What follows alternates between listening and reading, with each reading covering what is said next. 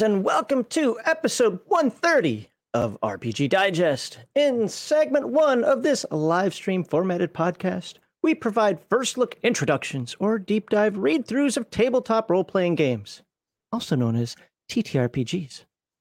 In segment two, we provide overviews, fundamentals, and the occasional how to of systems, settings, and the mechanics of various tabletop RPGs. Of course, we'll spice up those segments with our own thoughts, experiences, and opinions. I am John Maxley Auschlow, your favorite curmudgeon, critic, and judge. Along with me, as usual, is the man who went off on Kevin Siembieda for 12 minutes, Brett Heathen Dog Grissomer. How are you today, sir?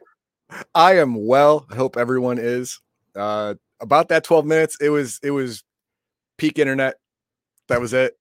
I mean, uh, that I can die now, and the the uh, footnote of my life. Some some people are like Hitler, kill six million people, get get a footnote. I make make fun of a legend.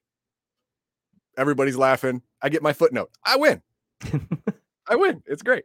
I didn't even realize it had been 12 minutes. I know you'd, you'd been talking for a bit. And even at, at one point, the reason I, I kind of cut you off, if you want to call it that, was because I'm like, I don't know if Kevin remembers what the original question was. Anymore. There was no question. That was the thing.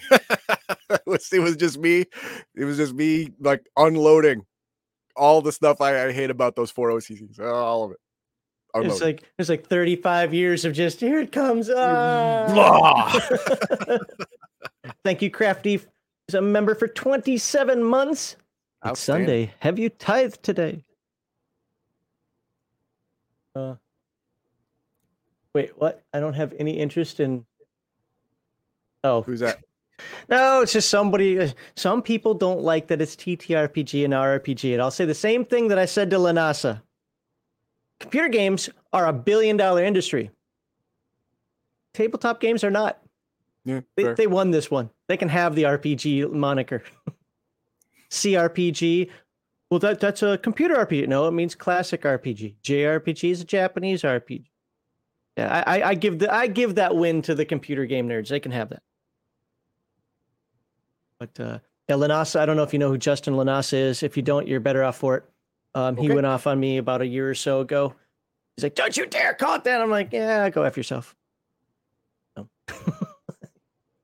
right. But uh, yeah, um, I thought actually, I had a great time. Do you guys? It's one thing I like said on the Friday Chill stream, and I've been saying to people who I've chatted with on the side, it's like, I believe they gave us five hours. Yeah, what, wasn't and, it supposed to be like willing minutes? to give more. They were. What wasn't it supposed to be like forty five minutes? No, no, no, no, no. Uh, uh, my guess was that it was going to be two and a half to three hours. You know, mm. kind of planned for two, and then you know, hopefully, you know, we we spur them on to stay. You know, maybe two and a half, kind of like last time. Uh, but no, they were here for five hours, and even after the fact, like, yeah, we could have stayed a little longer. like, well, I don't know what more we would have talked about because I think we really did uh, hash everything out that we needed to anyway. And we asked a bunch of your questions. Yeah, we didn't ask every little thing, like you know what he should name an orc or whatever. And it isn't that I didn't have it prepared. It's just it was, there's never really a spot for something like that. So, uh, but uh, I I love their candor. You know, some people have comments about Sean being aggressive or whatever. It was funny because right after the stream ended, I had comments to me directly. Max, you got owned by Sean. Ah, what? Sean got you. I'm like, okay, that's cool. After about 20, not even 24 hours, after about 12 hours of that, it flipped the script. Sean's such a dick. Sean should never do this. Sean, blah, blah. hey, you know what? I, I I said it after the stream. I mean, uh, he, you you could tell he was angry, but you could also tell it was controlled. Yeah, yeah. And that, I, I, mean, I don't know if he's angry. I think he. I think it well, just it really bothers him because the that question or concept keeps coming up, and he keeps yes. having to answer. Yes, I mean, uh, he. It's it's obvious that he's passionate about it, and and uh, that that re- that really came through on the watch. Yep. Yep. Yeah and I'm and I'm glad. I, am glad it wasn't corporate doublespeak, and I'm glad they're honest about things like, "Hey, that's a business decision we have to make," uh, or you know, we'd love to do it, but we're just two people. That's kind of a mantra that uh, I, have been holding yeah. to this week when I've been talking with people. I really wish they'd do this. I really wish they'd do that. Okay, they're two people. How do you think they should prioritize things? Yeah, everyone else that they that they work that work for them are contractors. Everyone else. Yeah, freelancers, contractors. Yeah, yeah, that's what they do. I mean, like they need art and and we we can't do it. We got to contract that out. So nobody really works for Palladium except for those two people. Everyone can freelance or contract for Palladium. Well, he does have other employees. Yeah, like Wayne. I think I'm pretty sure Wayne's an employee. Well, yeah. I um mean, you you need you need back end people, you know, yeah. to do the books and stuff like that. Yeah. But no, I I, I had a great time part of me didn't want it to end, but let's be honest. I mean, five hours a time. I can handle eight hour streams. I've done it quite a few times before, but uh, you know, that's when things kind of start to derail a little bit. I think we ended it when it was good. I really appreciated them being here. I hope to do it again. Uh, they seem like they liked it. And we know when we talked after the fact, obviously that secret sauce stuff, special just for us. But uh, no, they, they seem like uh, they were good. There was no animosity for those who think that there was some animosity between like me and Sean. None, or or Kevin and and and uh, he dog over there. there was, there's no. none. No, not at all. But uh, so thanks again to Kevin and Sean for for giving us that time. I hope you guys like those videos. Members have the entirety of the live stream all in one shot with the chat, so you can see what was said in comments. Yeah, uh, apparently, see, I, I wasn't looking at chat during my 12 minute rant. I wasn't looking at chat at all, but but apparently chat was like, dude, what the heck are you doing? what the you calm down, man. Take some Xanax, something. Now, to be fair, on the public side of things, I didn't cut out a second. Okay, I may have cut out a second. That was just like waiting for the intro to start or waiting for the outro to end or, you know, or after the outro end. But I, I didn't Nobody cut a second of yeah time um, and I did that intentionally because I didn't really think that, you know, I know I had broken it into kind of segments like what we want to talk about here, what we want to talk about there. But again, I really prefer the conversational format. It kind of shows in the views. Segment two, if you want to call it that, it's got the least views. Just kind of the Q and A. Mm-hmm. Um, but the conversational side of it was was absolutely fun. And hey, I, I hope it inspired people to buy more Palladium books. Obviously, uh, I love that episode and watched it all again this week uh, in the split videos. Okay, so he's watched both. Yep, interview is amazing. I, am sorry, I got it really small on my screen right now, but uh, that coming from both sides. Okay, cool. Yeah, I, had some people ask me questions like, "How do you prepare for an interview like that?" Or like, "Do you, uh, like you're really good at this? How long have you been doing it?" Like, like this is like our fourth time. yeah, we've done it before. I mean, uh, I I wasn't here for the first Sean interview. Yeah, that yeah, one that one uh, got a little derailed because uh, no, I don't want to say derailed.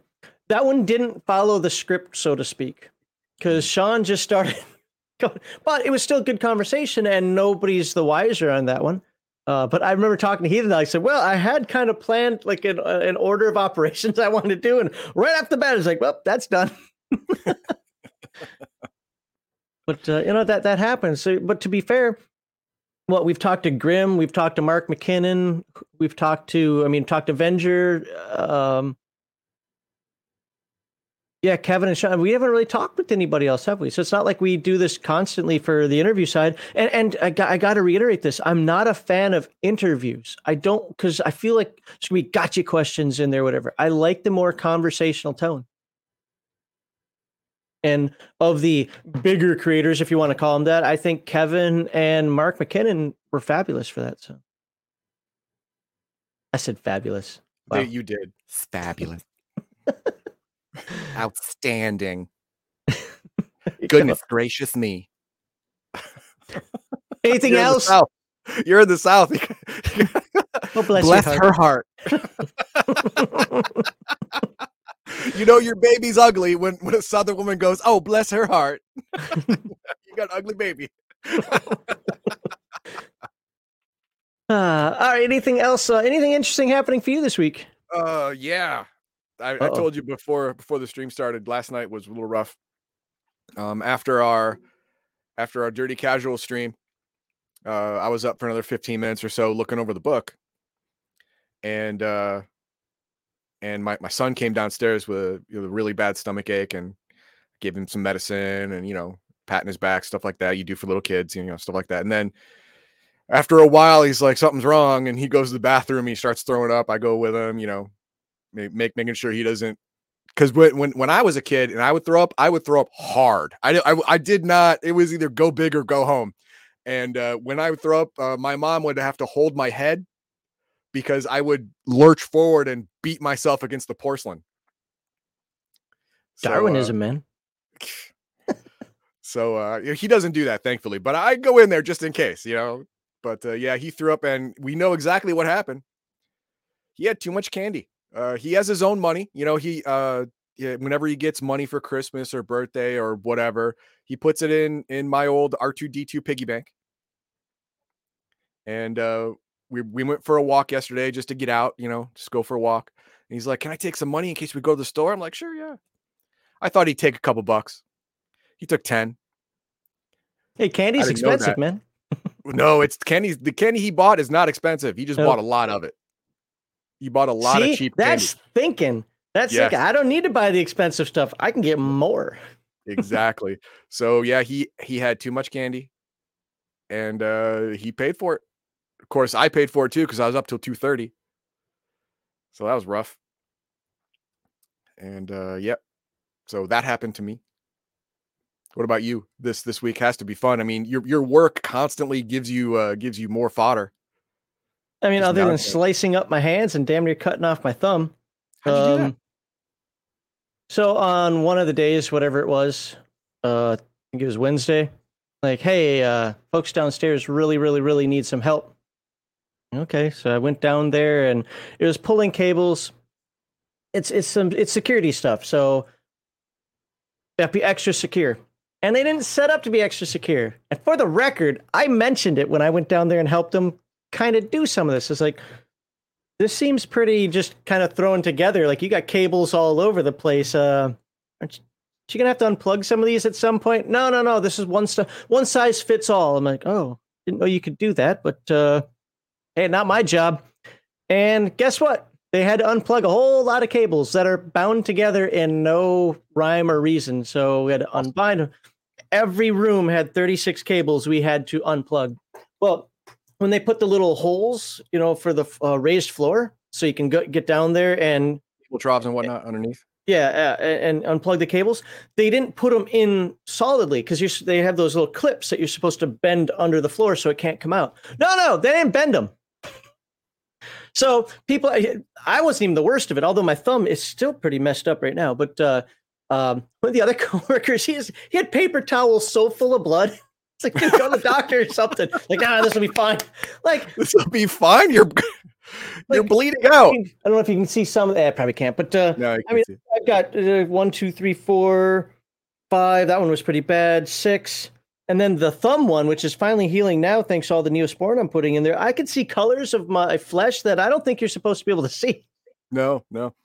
See, I I've got a paper cut on one finger, but it's my index finger right on the right here. So every time I press anything, goes aha, ha ha.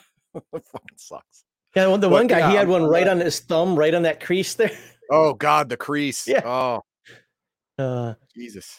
But uh, yeah, anyway, I was like, and and, he, and here's the fun thing: uh, of the cables that I removed, twelve were uh, copper, no big deal. Twenty-four were fiber. I'm like, dude, we're throwing these fiber cables around. I bet you ten percent of them work when we're. Oh, oh, yeah, yeah. Those, those those things. Oh no, they're they've they've gotten a lot better over the. No, shut up. Well, they, they are. They're much more flexible than they used to be, they- but I, still. I, I, I I took off channel three off the base. I told you that story, right? I think so. I vaguely Yeah. remember it, but not. Uh, there, uh, on on base at, at Andrews in uh, was it ninety five or ninety six? It was ninety six. Yeah, I think it was ninety six. Uh, they they had a fiber optic connection merging with the uh the the local cable company that that that uh serviced the entire base. So so the so the base commander could have channel three to give you know uh important information Base or access whatnot stuff, yeah. yeah, base access stuff, stuff like that. Well, it we, we were the communication squadron, so they had to move it to another to another room, so we had to move it. I was not trained in fiber at all, and this is old fiber. This is like fiberglass fiber. So if you bend it at all, it just snaps. Yep. And so I I took it off, and it snapped because I didn't realize how delicate it was. I took out channel three for like a week. They didn't have it. Channel three was gone. Hey, what's the general want? Nobody knows. Uh, and that was during General Sam's time, so he would probably he was uh, from what I've heard because General Light wasn't so bad, but uh, General Sam's, I heard he was a grumpy person. Yeah, He couldn't he couldn't get me because I wasn't trained in it. Oh, but they still had me do it. So I was like, eh, Eh, I mean, to be fair, with what we were doing, I know I said a moment ago we were throwing, we weren't really throwing them around, but uh, I mean, some of the one of the rooms I did took probably forty five minutes to an hour just to unplug thirty six cables because they were so intertwined. And part of the process was, oh, let's actually bundle these things together the way they're supposed to be. And I'm thinking, it's too late now. But after this big shindig that's going on, how about we cut them, polish them, and put them together at the right length? And No. how about this? Let's have a junction box right there. So all you have to do is go pull it out, and they come out. And then, because uh, part of the security requirement is you have to put those caps back in and then tape over it. Hmm. Okay, fine. Yeah, the caps are a pain in the butt. They're whatever. But you know what? It still save a lot of time to go pop that thing out and then put. But hey, you know what? It's what happens when uh uh you know, we were airmen once, right? it's what Yeah. happens when you tell airmen, "Hey, put some uh, plug some cables in and and uh, and bind them up, make it look neat." Okay, done. I can't say I would have done anything different. so, but other than that, um, you know, as usual, weeks are flying by really quickly. Uh, you know, life is what life is. So, uh, not getting anything done with my writing. I'm I'm starting to debate now whether I should even bother with that and just start worrying about making some adventures and start running games again. I don't know. I haven't decided. But I house rule. I have so many house rules that it's almost like making my own game anyway. And it's, and it's all it's not because I don't have the ideas. I finally actually cracked some of the codes and I got the idea. I just don't have time to write. I come home, I pretty much need to take an old man nap. I get up and then I have to do Legion of Myth stuff and then it's bedtime again. It's like, it went my writing time. Speaking of Legion of this stuff, what are we talking about today? Well, today, uh, we, talking about the action scene in Conan. Action get- scene. That sounds too movie like. Well, I mean, it's it's a cinematic style gameplay, so it doesn't bother me. And if you remember Mutant Chronicles, it plays similarly to Mutant Chronicles. However, the book isn't presented like Mutant Chronicles. And I'll be honest, I skimmed through it about a week ago, and I was going to do it again yesterday, but uh, I got wrapped up in too many other things, like making YouTube shorts and playing MechWarrior Five. And then Heathen Dog is going to talk to us about Risus. And oh, I call s- it. Reese's, Reese's okay. That, you might be right. I don't know. Reese's, Reese's, Pieces. I don't know. Uh, anything RPG. But before we do that, I want to thank all of you wonderful people who support us monetarily. Your gracious donations help us provide giveaways, which we had a couple last week. I'm going to sneak in a couple more. Produce more it. content. What's that? Stop it. and generally give back to the Legion of Myth community as a whole. Yeah, peanut butter cups, yeah. of course, we appreciate everyone who subscribes to Legion, Legion of Myth. We have over 4,100 subscribers now. We are growing. We are becoming a force in the universe, at least if you watch Friday Night Chill stream. Apparently, some people think we are a force in the universe with Yeah. Well, you know what? You know we made it when I am shilling for Raid Shadow Legends and Manscaped. you know we made it. And I'm finally getting paid. if that happens, Heathen Dog will be the one shilling. Well, yeah, Heathen Dog will be the one shilling for him because I don't. He has standards. I have I have standards that disappear when confronted with money. So, you know, whatever. Fair, yeah. anyway, we are thankful for each and every one of you and refer to the description below for links to various Legion sites, social media, Discord, merch, etc. Okay, let me get let me get the stuff ready. Can you tap dance for me or something while I get the stuff ready?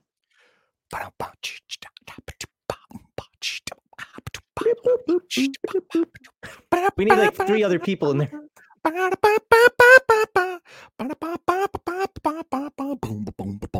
Oh yeah. Dig it. Conan. All right, good, good, good ending. Thank you.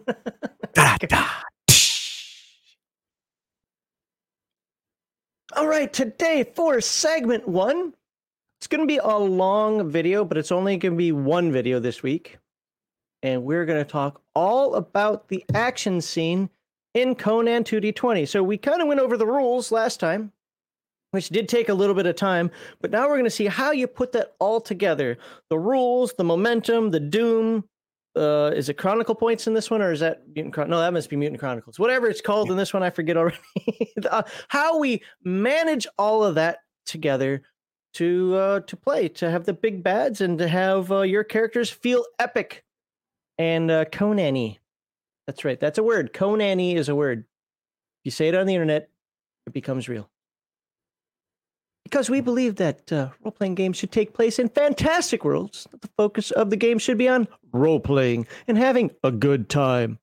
The core values of hashtag RPGate and any, literally any, I should say every, not any, every good tabletop group are escapism, not representation, entertainment over activism, and natural, organic inclusion, not forced diversity.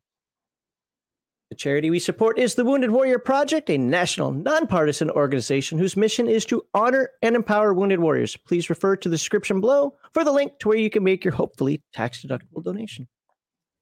And finally, join us Thursday and Saturday evening on a very special twitch.tv slash Legion Myth to watch Heathen Dog and his team of dirty casuals play multiplayer games for your mockery and enjoyment. Is that after school special enough? That was good. That was good. We we we just need a, a teenager falling out a window because of PCP, and we're good.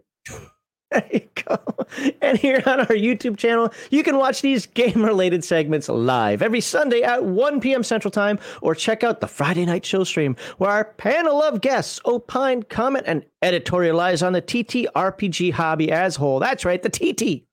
TTRPG hobby. here we go. And remember, it's live stream, it's a podcast. It's not a step by step tutorial. We're going to tangent each other. In fact, it's kind of becoming a game. How often can we get tangent? No, it's not. But like, subscribe, and share. Okay, Heathen Dog, if you can monitor chat. Sure. And I'm going to, oh, I've got to present the book before I can scroll down it. That's, So let's go back idea. up to the, So we are now going to uh, going to see exactly what it takes to play on the ground. Rubber meets the road. You want to play? Apparently, this is how you do it. I want to know. I'm an inquiring mind. and just uh, so everybody's aware, we're going to be doing action scenes today, chapter five. Go through all that. Okay. Next week is going to be six and seven, and then we're done. Woohoo! Now, doesn't mean that this other stuff isn't important. It's just we don't need to go over the Hy- Hyborian world. You can read, you know, R.E. Howard's Conan stuff. Uh, and some of this stuff is kind of game master only type things, or you know, just, it's not important. It's not relevant to the game itself for me. Okay, For a player. yeah, for, right for a player. It was just like we skipped a bunch of the factions and so forth in Mutant Chronicles. This is about the gameplay. So this week again, action scenes. Next week, equipment sorcery, and then we move on to a similarly themed type game, though more D and D in orientation, which is astonishing. Oh no, he got rid of all that title. Just Hyperborea There it is. and that will be for the month of April. All right, so Heathen Dog's gonna also not only is he gonna read chat, but he's gonna have to keep me in a little bit of, uh, on pace here for this. And the reason I say that is because I skimmed through this and I was really irked at the way the chapter was set up. Maybe it works for gameplay, I don't know, but Mutant Chronicles was set up much better than this book in terms of how the chapters are presented, and I wanted to break this up into like two or three segments, and I couldn't just because everything's just kind of jumbled in. So uh, hopefully we we keep this interesting though. So turn sequence. Let's start with that. In an action scene, the passage of time is compressed and structured, broken down into rival rounds and turns. Nice bold face there, so we know that they are separate concepts. Every round, any character present in the scene has an opportunity to act. This opportunity is known as the character's turn. Yeah, Each so round far- encompasses what's that? So far, so good. Yeah, makes sense. Uh, this opportunity, uh, each round encompasses several characters' turns, and once all characters have taken a turn, that round concludes and a new round begins. All right, so that that seems pretty normal gameish, right? Sure. Next, rounds have no specific or fixed duration. Okay. There. Here comes the cinematic portion of the of the gameplay. It's actually something I approve of. Yeah, we- we'll just leave it there. They do not represent a specific, consistent length of time, but rather a snapshot of the intense activity occurring over a period of time. In a furious clash between small groups of warriors, a round may represent a few seconds. Battle across a massive castle may require rounds comprising of a minute or more, as the combatants jockey for position within the environment. A battle between ships on the Vliet, I hope I said that right, may track several minutes of time between rounds as vessels trim sails and put oars in the water. Regardless of hmm. how much time a round may represent, each character takes a single turn during each combat round. All right, once per turn, character can perform each of the following a single standard action, a minor action, and any number of free actions. Remember in Mutant Chronicles where we kind of had like hangups with how some of the terms were used? My guess is this one's actually going to be better. Okay. So, the character may exchange a standard action for a minor action and or a minor action for any number of free actions. Outside the character's turn, no other actions are allowed other than reactions in response to the actions of others. Lots minute, of use action there. I got a problem here. The character okay. may exchange a standard action for a minor action. I understand that one.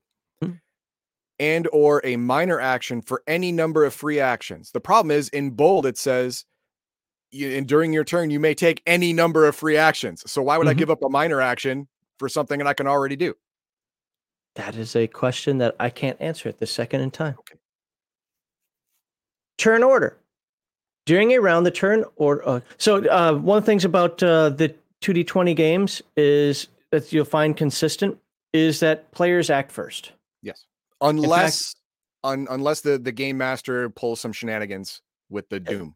With the Doom points. and Yeah. Yeah. So, let's just leave it there. Normally, the player characters act first and the player yep. characters can negotiate amongst themselves which player will act next. Okay, that's so, actually that's actually really good for uh for uh, inter party strategy. Yeah, and then you don't have to worry about well, I'm holding my action until exactly. after he uh, yeah. goes. You don't have to you have to look at things like that. You're just like, okay, so I'm waiting for you, so you may as well go first. Now, some of the lore peers be like, well, that ruins role play because you're not actually role playing it out. Well, you know what? It's a game, also, folks. Remember, it's a role playing game. You're going to have a little bit of out of character communication to make sure that stuff can happen. And uh, I got a super chat over here. Yeah, I, I started oh, because oh. we haven't gotten to, to oh, okay. what Crafty was talking about yet. Okay. Uh, let's see. After all players and non-player characters have taken their actions in a round, that round is over. One point of momentum is removed from the combined momentum pool and new round begins.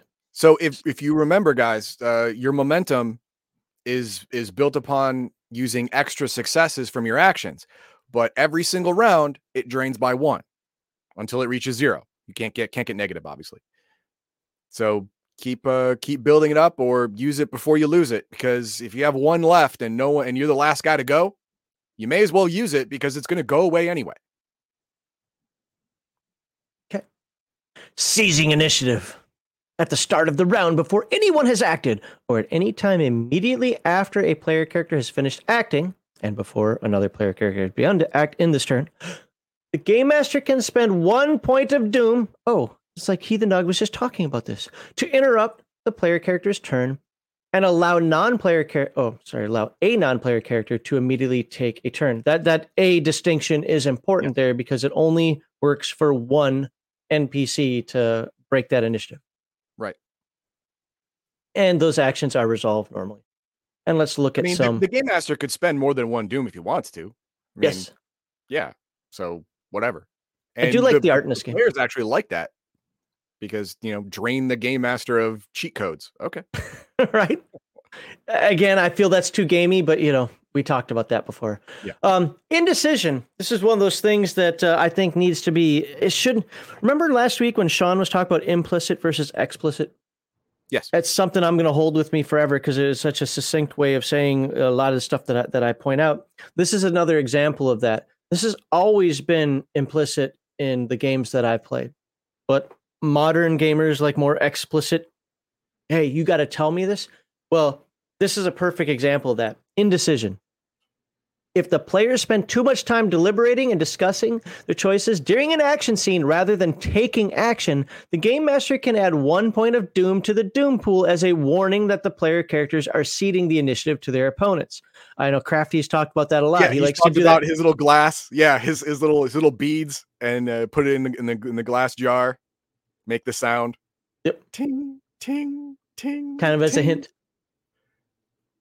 If the player's deliberation continues, the game master can take additional doom points, warning the players periodically until they act, or until the game master chooses to spend the doom, allowing any non-player characters to act first. Man, I could pile that stuff up. I got Oh, a I big know. jar. I've got a mayonnaise jar of doom. Exactly. You know the, the the whole thing about that is every single time you're uh you you get dinged. Uh, it's it's like it's like football. You're you're in the you're in the huddle too long.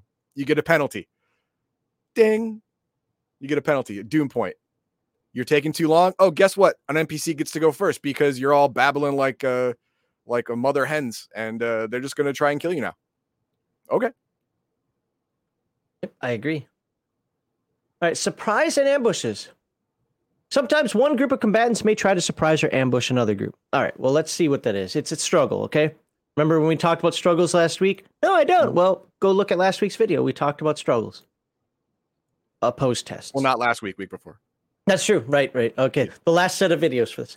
Under most circumstances, the ambushing side attempts a stealth test, which the ambushed side resists by attempting an observation test. Makes sense.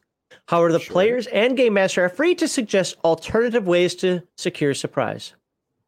A lot of games are, are moving to this, and, and I like that because sometimes you can You're use your intellect.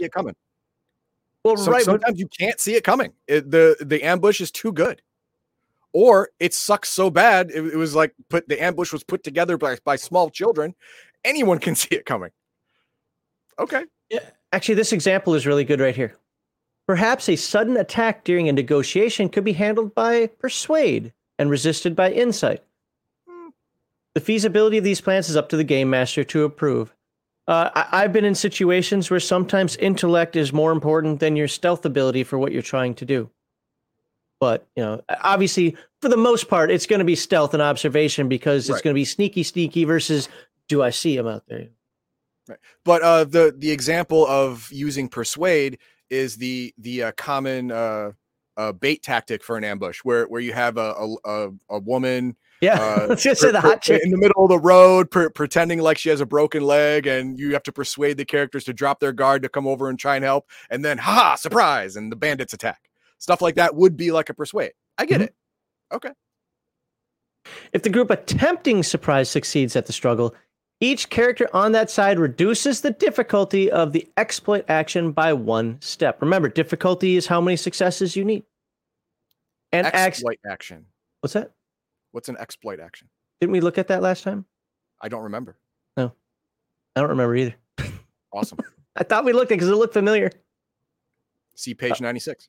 Uh, okay. Oh, it, it tells you it tells you where to go. So apparently the book believes that we're not going to remember either. That's nice. So we're on 115 right now. Let's look at 96. I thought we read that. It seemed, uh, oh, geez, it's like five That's pages eighty off. Jesus. No, the seven pages off. Can't math. Oh, now my computer's waiting to catch up. Oh, now I'm not doing anything right now. It's just doing what it wants. Okay, so let's try that again. What page were we supposed to be on? ninety six. Okay, so uh, let's do one oh. Was it? Did I say seven? I don't know. One hundred three. That's different. There it is. You see it? explicit action um it could be in the test difficult no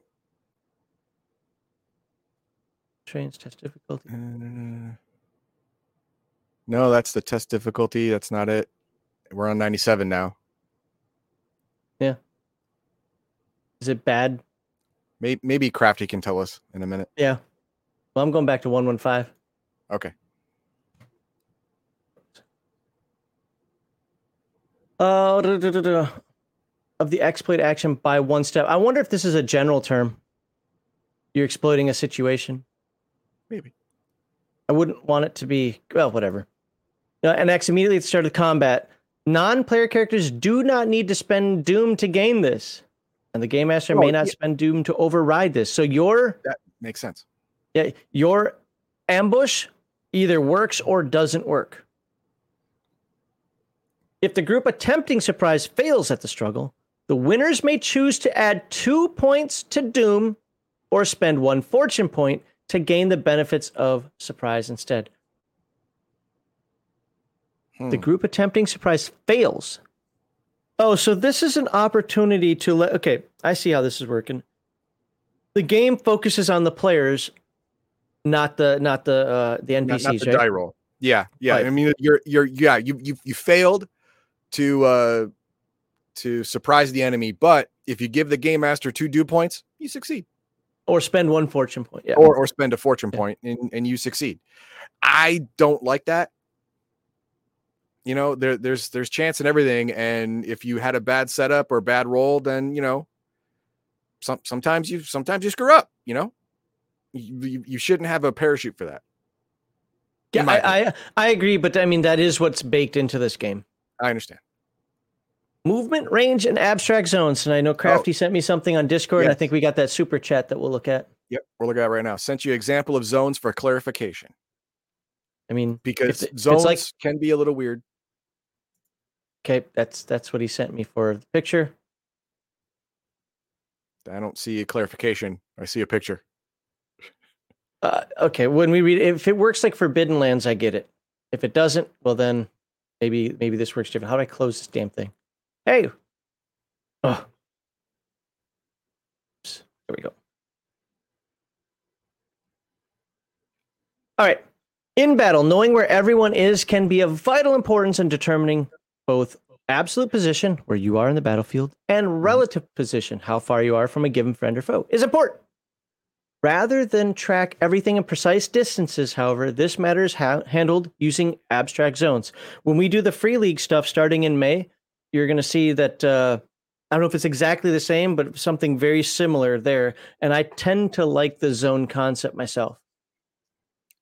An environment represents the battlefield as a whole. Could be a building, city street, an area of wilderness, or something of that sort. An environment is designed uh, divided into a number of zones based on the terrain features present in the area. For example, a building may treat individual rooms as distinct zones, using the internal walls as natural divisions for range, move, range and movement. A city street may focus zones around features like shop stalls, the fronts of buildings, alleyways, and so forth. So uh, that didn't explain it as well as I'd hoped. But uh, so zones in in again like the free league games also they uh they they have somewhat of a distance to them. I- I, know that Free League actually says approximately this long, but it could be a copse of trees.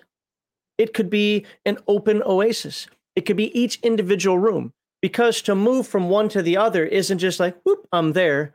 You're go- you're going out the door. You're looking hopefully both ways, maybe uh, checking to see if you're getting attacked, right, to defend yourself, uh, and then turning around and you know looking into that room as you're going into it. Now that might seem like I can do that in three seconds. You can, but when you're carrying a pack, when you've got a sword, when you expect people to attack you, that that's a bit of movement. It's a bit of consideration. Also, you know, firing an arrow. You could actually have a hallway where that is one full zone right here, but each individual room is another zone.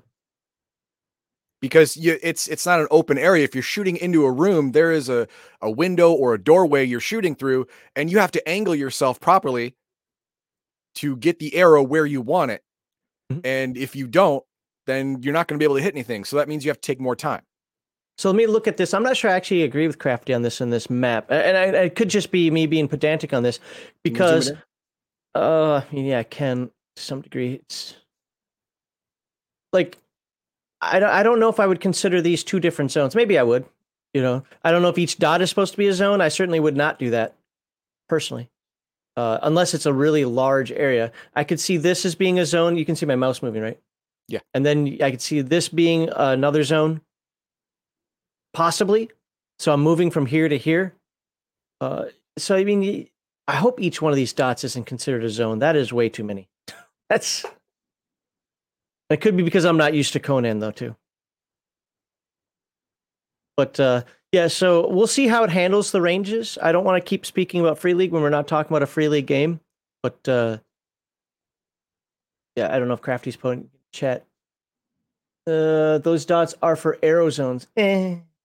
we'll we'll see how it works out here. Again, I, I don't want to I don't want to judge it when I haven't uh, don't have the experience with it like I do the other game that you know I play that uses zones.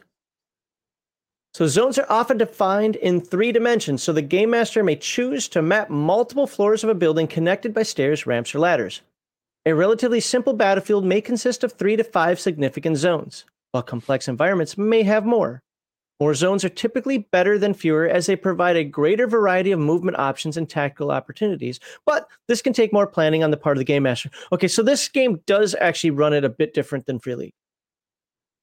Because zones are of no fixed size, they can be varied to accommodate the game master's preference for a given scene and represent certain other factors. For example, let's see if this one's better.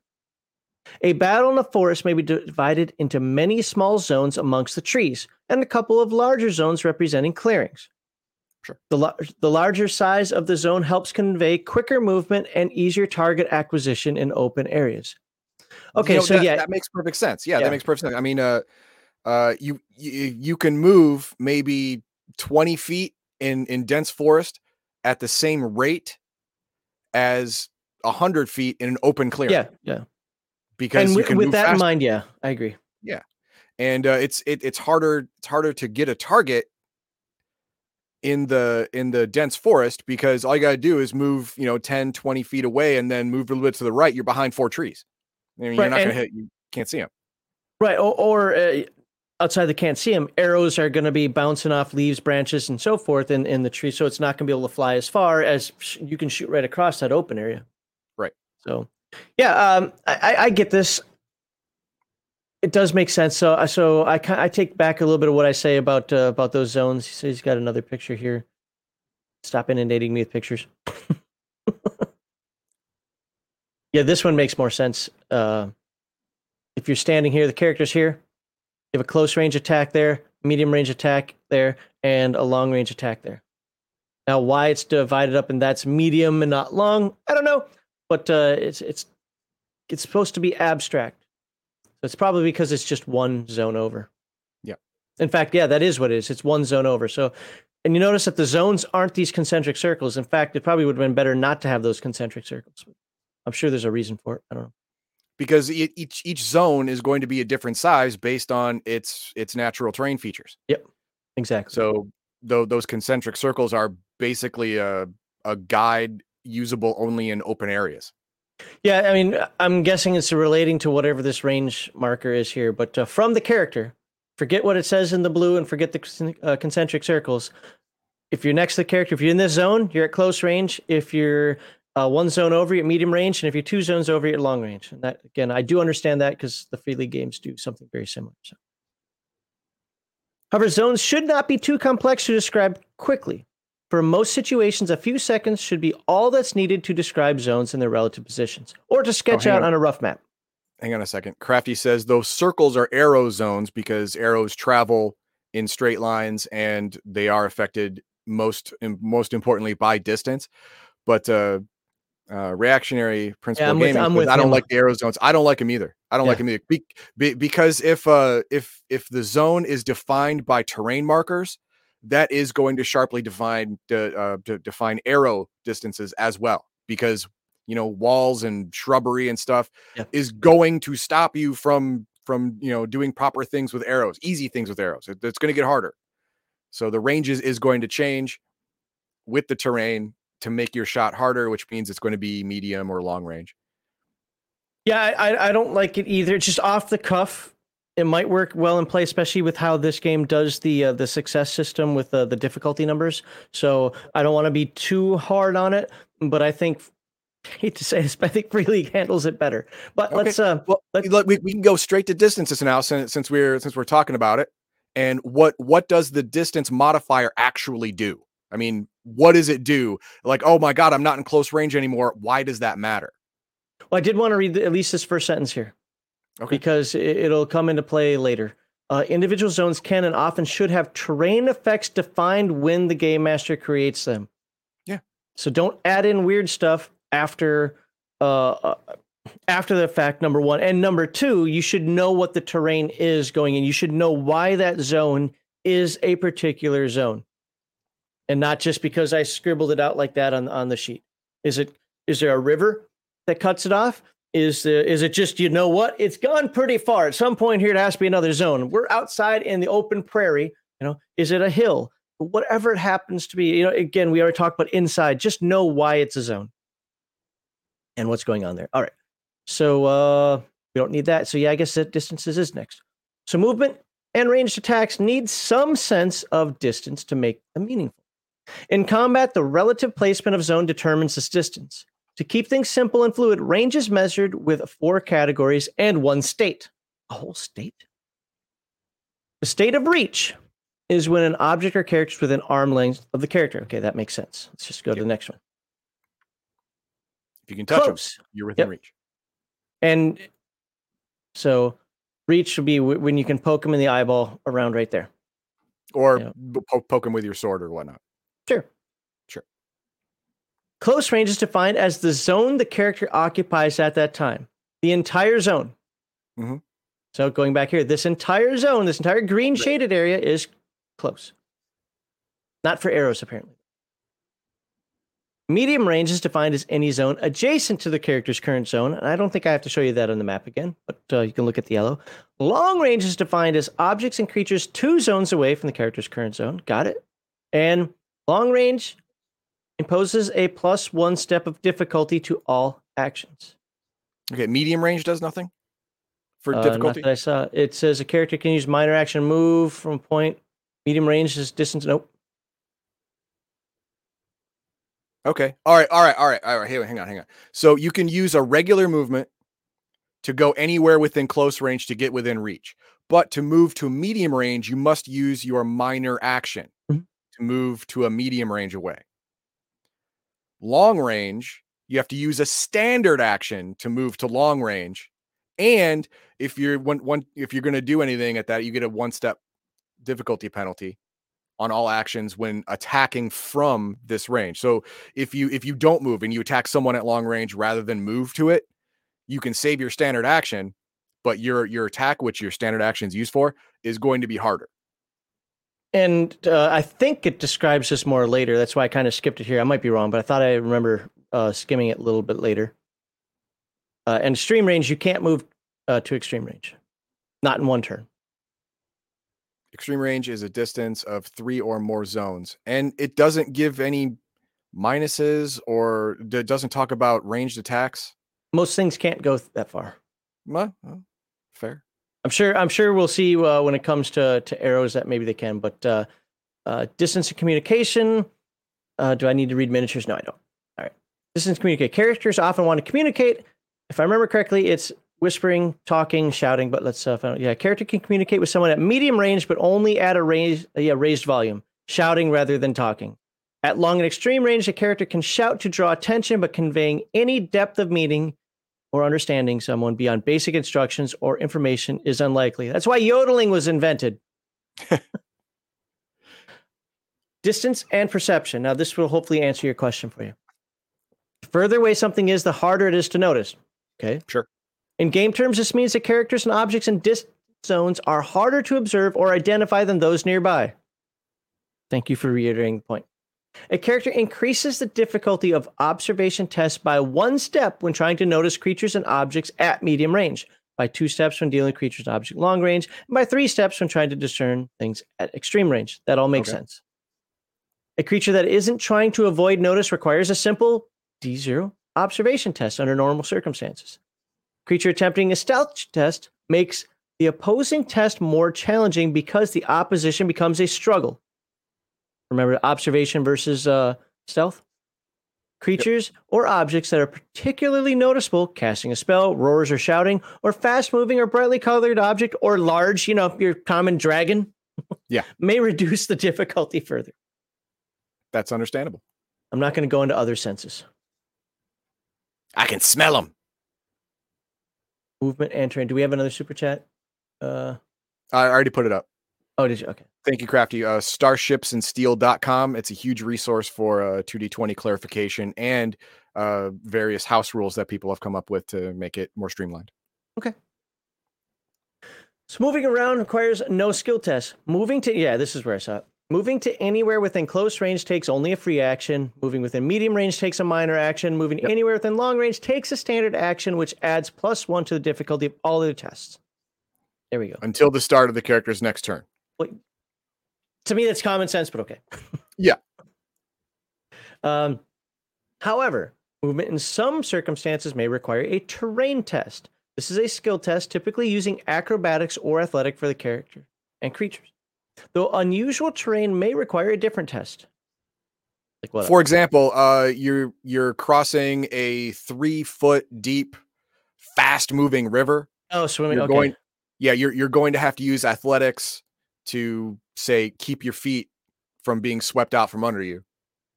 That would that would be a, a test for terrain. Example. So, under no circumstances can a skill test be attempted as a free action. So it's got to be what either a standard or a minor. Yeah, basically you're focusing on it. It's not Sure. just something you just drop or whatever. You're focusing on accomplishing that task. So. Okay, circumstances that require terrain tests are one of three types: obstacles, hindrances, and hazards. And we're going to kind of breeze through this a little bit. But uh, where where was it? Okay, so climbable walls and fences, ladders, and similar barriers can all serve as obstacles.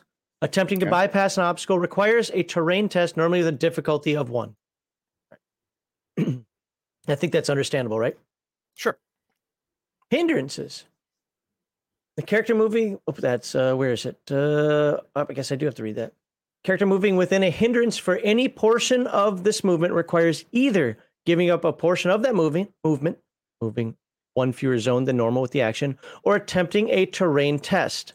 With failure meaning that the character stops moving within the hindering terrain. So remember, if you go anywhere in close range, is simple action, right? Sure. As soon as you go into medium range, that requires uh, was it the minor action, and you Yeah, can go into free long range, Action, standard action. And then it's a standard action to go to long. Sure. Well, let's say you you uh, well, you're trying to go to long range, so you're trying to cross two zones. Well, and you have to make a terrain test in that middle one. If you if Say you it's fail a it, marsh. uh, There you go. So it's a marsh. Uh, or it's that fast moving water. I can run across that. It's just, it's only a couple feet deep, except for, like you said, it's moving pretty fast. Well, failure means the character stops moving within the hindering terrain. So you did not get past that uh, medium uh, zone if you now, fail. on. You you can also within a, a character moving within a hindrance of any portion of the movement requires giving up a portion of that movement, moving one fewer zone. Okay, so you can either try the test Mhm. or sacrifice one zone of movement. Like in, Yes. in your example, moving to long range can You be could done. just You- can just stop you, at the you- march. You, you can you can stop at medium Yes. and not make a test, or you can try and make a test and make it all the way to long range. But if you fail the test, well, it seems like there's probably going to be some uh, trials and tribulations. Well, like, you, oh, stop, you shit, I'm stopped being at the downriver, or I'm stuck in the marsh. Uh oh. Well, as of right now, as of this part of the paragraph, you're just you're just there. You failed it and you can't cross it. That's all Yeah. it is. So you can I- either I- choose not to cross it or you can roll and not cross it. I, I I get it, but I would as a, as a game master, I would make a a, a you know a punishment because r- right now there is no there is no downside. You either don't make the test and you stop in the marsh, or you decide not to even roll the test and you stop at the marsh. Remember, a test is an action. You can't do anything else.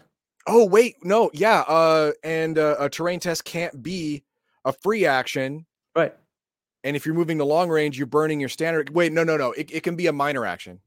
It can be a minor action. So so you, you can still move to long range. But uh, now let Crafty uh, uh, correct me on this, but isn't that still doing multiple actions, which adds difficulty?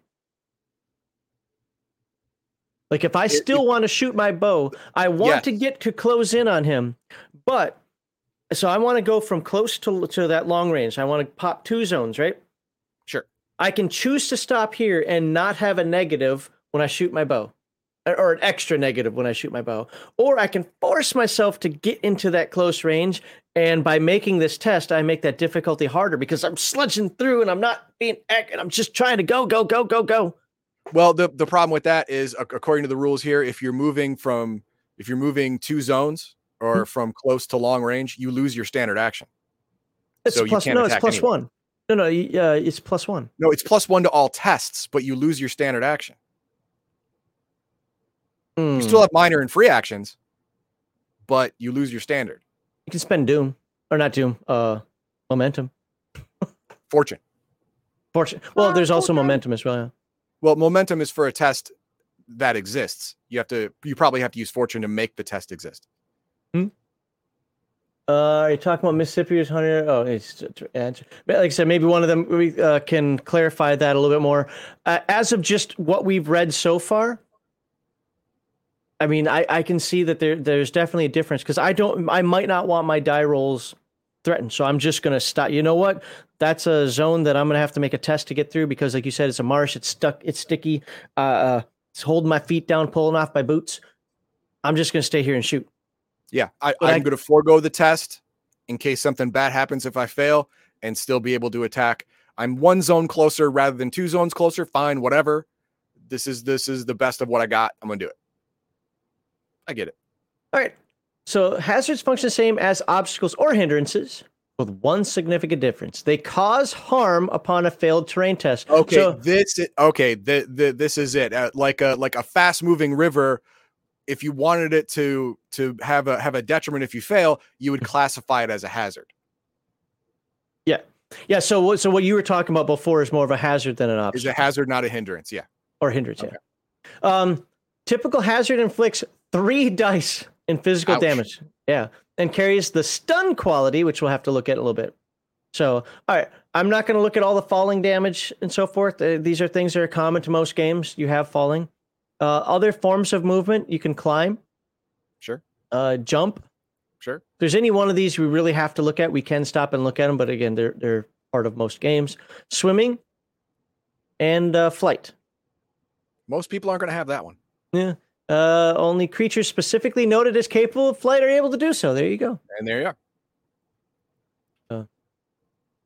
Other kinds of terrain. Let's see. We have cover. Now, this is something that's always important to me in combat. I like to see how games handle cover and concealment. Okay. So let's see what happens here. Cover provides additional soak against physical attacks and is normally divided into light cover, providing two dice of soak, and heavy color cover, providing four combat. Remember, these combat dice are d6s. Mhm. Light cover typically represents lightweight objects that provide little protection, but which obscure the target's form and position. That's actually called concealment. Thank you. Yeah. While heavy cover represents solid objects that can protect from attacks directly. So it Which combines the terms. I know some pedantic people, and I'm one of them. Uh, in this case, cover and concealment are two different things. I like them to be treated as different things, but this game for the It for- actually is. It's calling it the same thing, but treating them as different things. yeah, it's just it's expediting the game process. We'll just Yeah. say so. I, I understand it. Just not a big fan of it.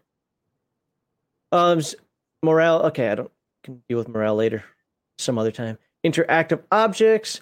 Are things that you can- probably. Yeah. Yeah, doors. Yeah.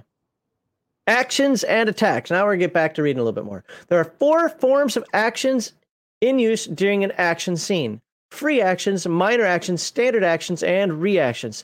This has been mentioned a lot, but we haven't figured out exactly what they are yet, according to Conan, anyway, right? So, as out. part of a normal turn, a character can perform a single standard action, a minor action, and a free action. The character may Mhm. exchange a standard action for a minor action and or a minor action for any number of free actions, which again we haven't figured out what the purpose of that is yet. Not yet. And and uh, that actually doesn't jive with what we read earlier. What we read earlier was you get a single action, a single standard action, a single minor action, and any number of free actions. It said that in bold as standard, as everyone gets. But now it's changing it. You only get a free action unless you burn a minor action or a standard action. Then you can have any number of free actions that seems like a internal contradiction. Oh don't well, like I, I I don't know if the free action thing. Yeah, I do see what you're saying because these this read the same to me, but I get right here is where that change was. Any Yeah. number of free actions. I think because they're free actions, I don't even. We'll find out, but I don't think it matters how that's worded. But yeah, I could see if somebody got into an argument, it's like, nope, you can only do one, but it says any number. Well, here it says a. Yeah. Yeah, see, I, I don't like I don't like the internal inconsistencies Yeah. like that. Remember, because technical rating. rules lawyers go nuts for shit like that. I hate Yes, it. they do. Yes, they do. Technical writing, clear, concise, consistent, accurate. This uh, consistency there. I'm flipping you off. That's right. Consistency is the one that's missing there. So uh, all right. Outside the turn, a character cannot take any actions, but it can. Yeah, we already read that. Uh, some actions are noted as being movement actions. Any character can only perform a single movement action during each round. Okay, Sure. but that doesn't tell me which one of these. Oh, but it did earlier, didn't it? Remember, moving within the same zone is a simple action. Moving to another zone is a minor free. action. There is no simple action. Free action. I thought it said simple. Okay, maybe it's Nope. free. There is no simple action. It's it's standard, minor, and free. Mo- moving within the same zone, minor. Moving to one zone away. I'm sorry. mo- moving with the Yeah. same zone, free. Moving Yeah. one zone away, minor. Moving two zones away, standard. And a plus one to all tests until it's your turn again. Now the the whole the whole uh we we got we missed a little bit. Uh, scroll up a little bit. There's one thing I wanted to touch on. Uh, where is it? Uh, the reactionary stuff. Yeah, I was skipping There that because Reactions, minor actions, standard action, and rea- reactions are. It's not your turn. You can't initiate an action, but someone may initiate an action against you. That turns out to be a struggle. Then you get to roll. Okay, you get to take you get to take action, but only in reaction to somebody else's impetus. Now, this is important because uh, re- remember, if you move two zones away, you burn your standard action, but you are also plus one to difficulty of all actions until the beginning of your next turn. That is worded to make sure that all of your reactionary actions are more difficult. Until you go again, all of your actions taken as reactions are plus one difficulty. Again, I think that is addressed in more detail in a little bit. Okay. So, free actions. A free action is a simple action that can be performed either instantaneously or within a split second. Again, dropping something, right? Requires almost no thought or coordination to accomplish. A free action can never include a skill test where dice are rolled. Yeah, this is more no like pushing a button, dropping a flask, uh, gr- grabbing something off the wall that's already at you know hand height, right here, something like that. That that's not. It's not. It's like hanging on the wall like some keys or whatever. You don't have to test. There- there's no test for that. You just do it. It's it's not hard. A five year old could do it. You can do it for free. I get it.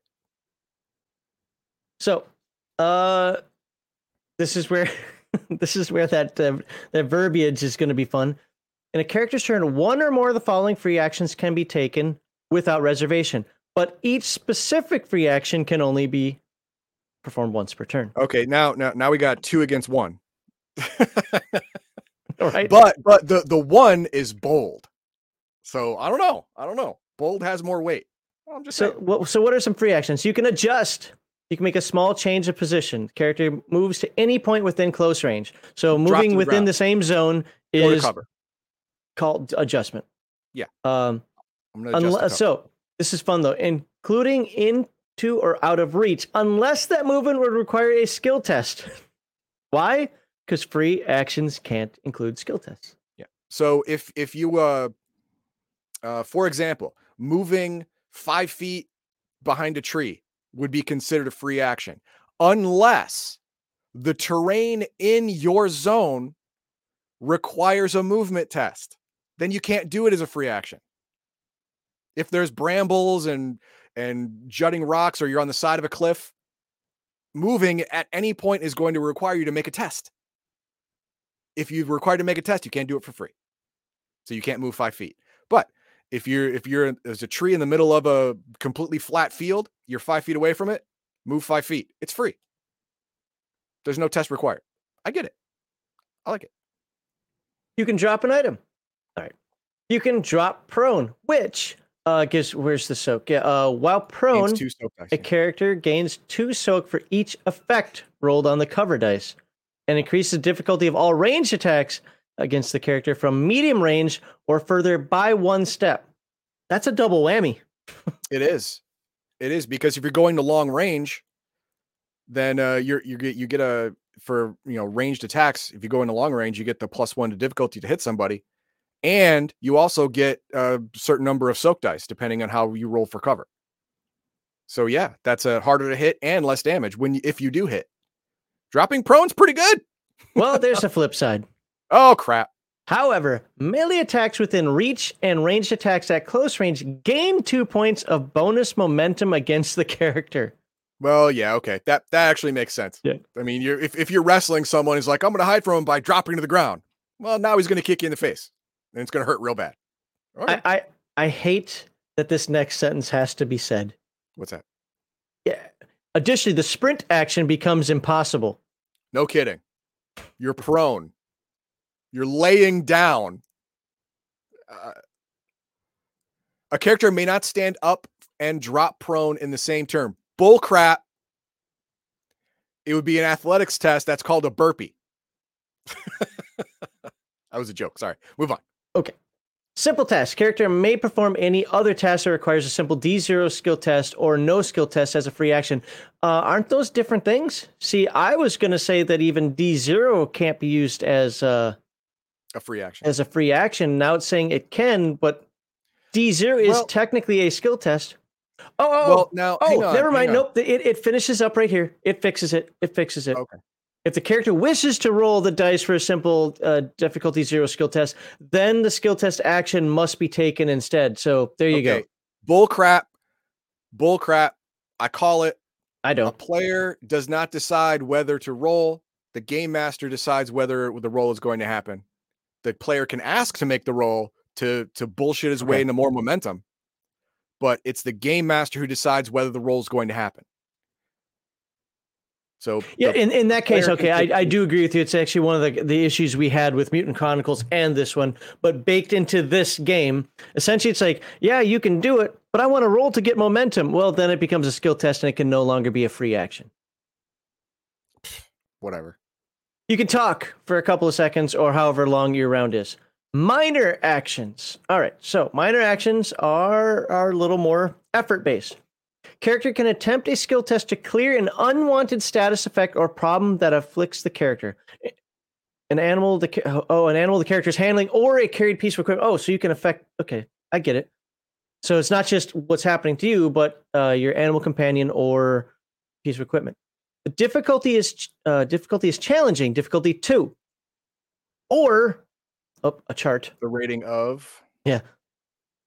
Oh, oh, The rating of the status effect, whichever is higher. The skill use varies based on the condition. Is that what these are right here? Are these yeah, um are- these are free like actions? Okay. So let's see what. I like this better. I'm not going to read anymore. We'll just look at these. yeah, okay. Minor actions. Uh clear, ridding self uh or an Ongoing item condition. of an ongoing condition. That's like uh clearing a gun jam or uh Stop, stop, drop, and roll. yeah, whatever. Draw item, drawing a sword, sure. Movement, moving within medium range, costs a minor action. Okay. Mm-hmm. Regain guard, stepping back and defending, requiring a parry test. Okay, this is like a def- Giving uh, ground. take take defensive positions. It's a minor action. Okay. Stand. Standing is a minor action. Okay. Okay. That seems weird. It seems seems like standing would be a free action because you know, unless something's trying to Well- stop you from standing up, you should just be able to stand up. Yeah, and they've is- already said that you can't go prone and stand in the same round, so there's no there's no conflict there. So Yeah, I don't get this that. is just assuming you're under duress, though. I mean, this isn't just standing. Remember, you don't do action rounds uh, when there's no reason to do so. So you, you don't every every interaction doesn't start with an initiative. It's that that's only within combat necessarily. So in combat, I absolutely can see it saying like you're not just going to pop up because you're probably just clunked on the head and be right back down. Mm. Um, Yeah. But standard actions. Now we are going to get in. We'll read a couple of these. Assisting. So uh, you can help somebody in order to lift that heavy rock. yeah, assisting someone else in their action costs you a standard action as well. I get it. Well, yeah, because you're both doing the same action. Yeah, yeah. Uh, attacking a foe. Sure. Studying an unwieldy weapon for an attack. If you've got that, you know, if you're a, a four foot hobbit, there are no hobbits in this game. I don't care. We're going to do the visual. If you're a four a four foot hobbit and you're carrying around a seven foot claymore, it's going to be unwieldy. You're Yeah. going to have to brace in order to pick that thing up and hopefully poke it out there. You can pass. You can do nothing as a standard action. That does nope. Moving on. it can hold an action to perform later. I don't know why, because um, you get to determine. Who goes first? Yeah. Yeah, unless it's holding from round to round or something, I suppose. Recover. Attempt to recover lost vigor or resolve. Okay. Attempt a skill test. Moving to any point in long range. So that's remember Sure, it's sprint. uh, close, medium, long. Treating an ally within reach or recovering vigor or resolve. So this is healing somebody. Yep. And withdrawing to close range to avoid uh, a retaliate action. Now that I want to read. Yeah, the I, I imagine that's if you are within reach of someone and you don't want them to be able to just attack you without doing anything and you move back. So now they're not within reach anymore, they are close range. Uh, react. So you can defend, you can protect, you can retaliate. So you can parry, you can defend an ally, you know, help. That's a nice shield block there, or you can attack a nearby foe when opportunity is presented. So that's your. Okay, we're uh, gonna have to read retaliate to see exactly how it works because it sounds like attacks of opportunity, and I hate those things. I like them when not done in the same context as as D and D does. I mean, second Hopefully edition had had attacks of opportunity, but okay. So we want to look at withdraw and retaliate. The rest are pretty self-explanatory. Yes. Uh. So brace, exploit. Oh, there's exploit. It's not on page Oh, okay. 96, by the way. It's not that's not 96. What yeah. page it? 15. Uh, the the character takes an addition. Uh, the character takes additional time and concentration readying the next action, seeking to find vulnerabilities in a single target's defenses. The player Oh, not, okay. It's like aiming. Yeah. Yeah. fi- uh, was it spot uh, spot armor flaw. The player nominates a target. The character is able to perceive and attempts an average, so difficulty one, observation test. If this succeeds, the character's first attack before the end of the next turn gains the piercing two quality. Okay, I, I, said it before in Mutant Chronicles. I also hate it in Pathfinder. I hate terms like that. Um, spend momentum from this test to add a bonus d20 to the attack test. Okay. All right, which ones were you looking at? We were looking at start. They both started with R, right? No, withdraw and some of they started with R. So this was recover. Nope. Was it recover? Nope. No, it wasn't. Ready? It was it was withdraw and uh retaliate. Retaliate. Okay. Oh, retaliate is probably in the next section. Okay, so here's withdraw. Using the retaliate reaction. Fuck. Okay, we got to read retaliate first because we don't know what that does. Uh, And there's retaliate. Retaliate. Okay. The character lashes out at a nearby foe. This reaction may be used when an enemy attempts to make a non attack skill test within reach of the character, Attack of opportunity. Bullshit. Hate it. or when an enemy attempts to move out of reach of the character without using the withdraw action. The character may attempt a melee attack. Um, I'm okay with. I mean, somebody who just turns and bolts. I don't have a problem with an attack of opportunity on that. In yeah, fact, I, I just I it it it unnecessarily complicates something that is that you don't need to do. It it it just it in my experience, attacks of opportunity like this turn into a giant mess. People get pissed off, and it's just more it's it's more trouble than it's worth.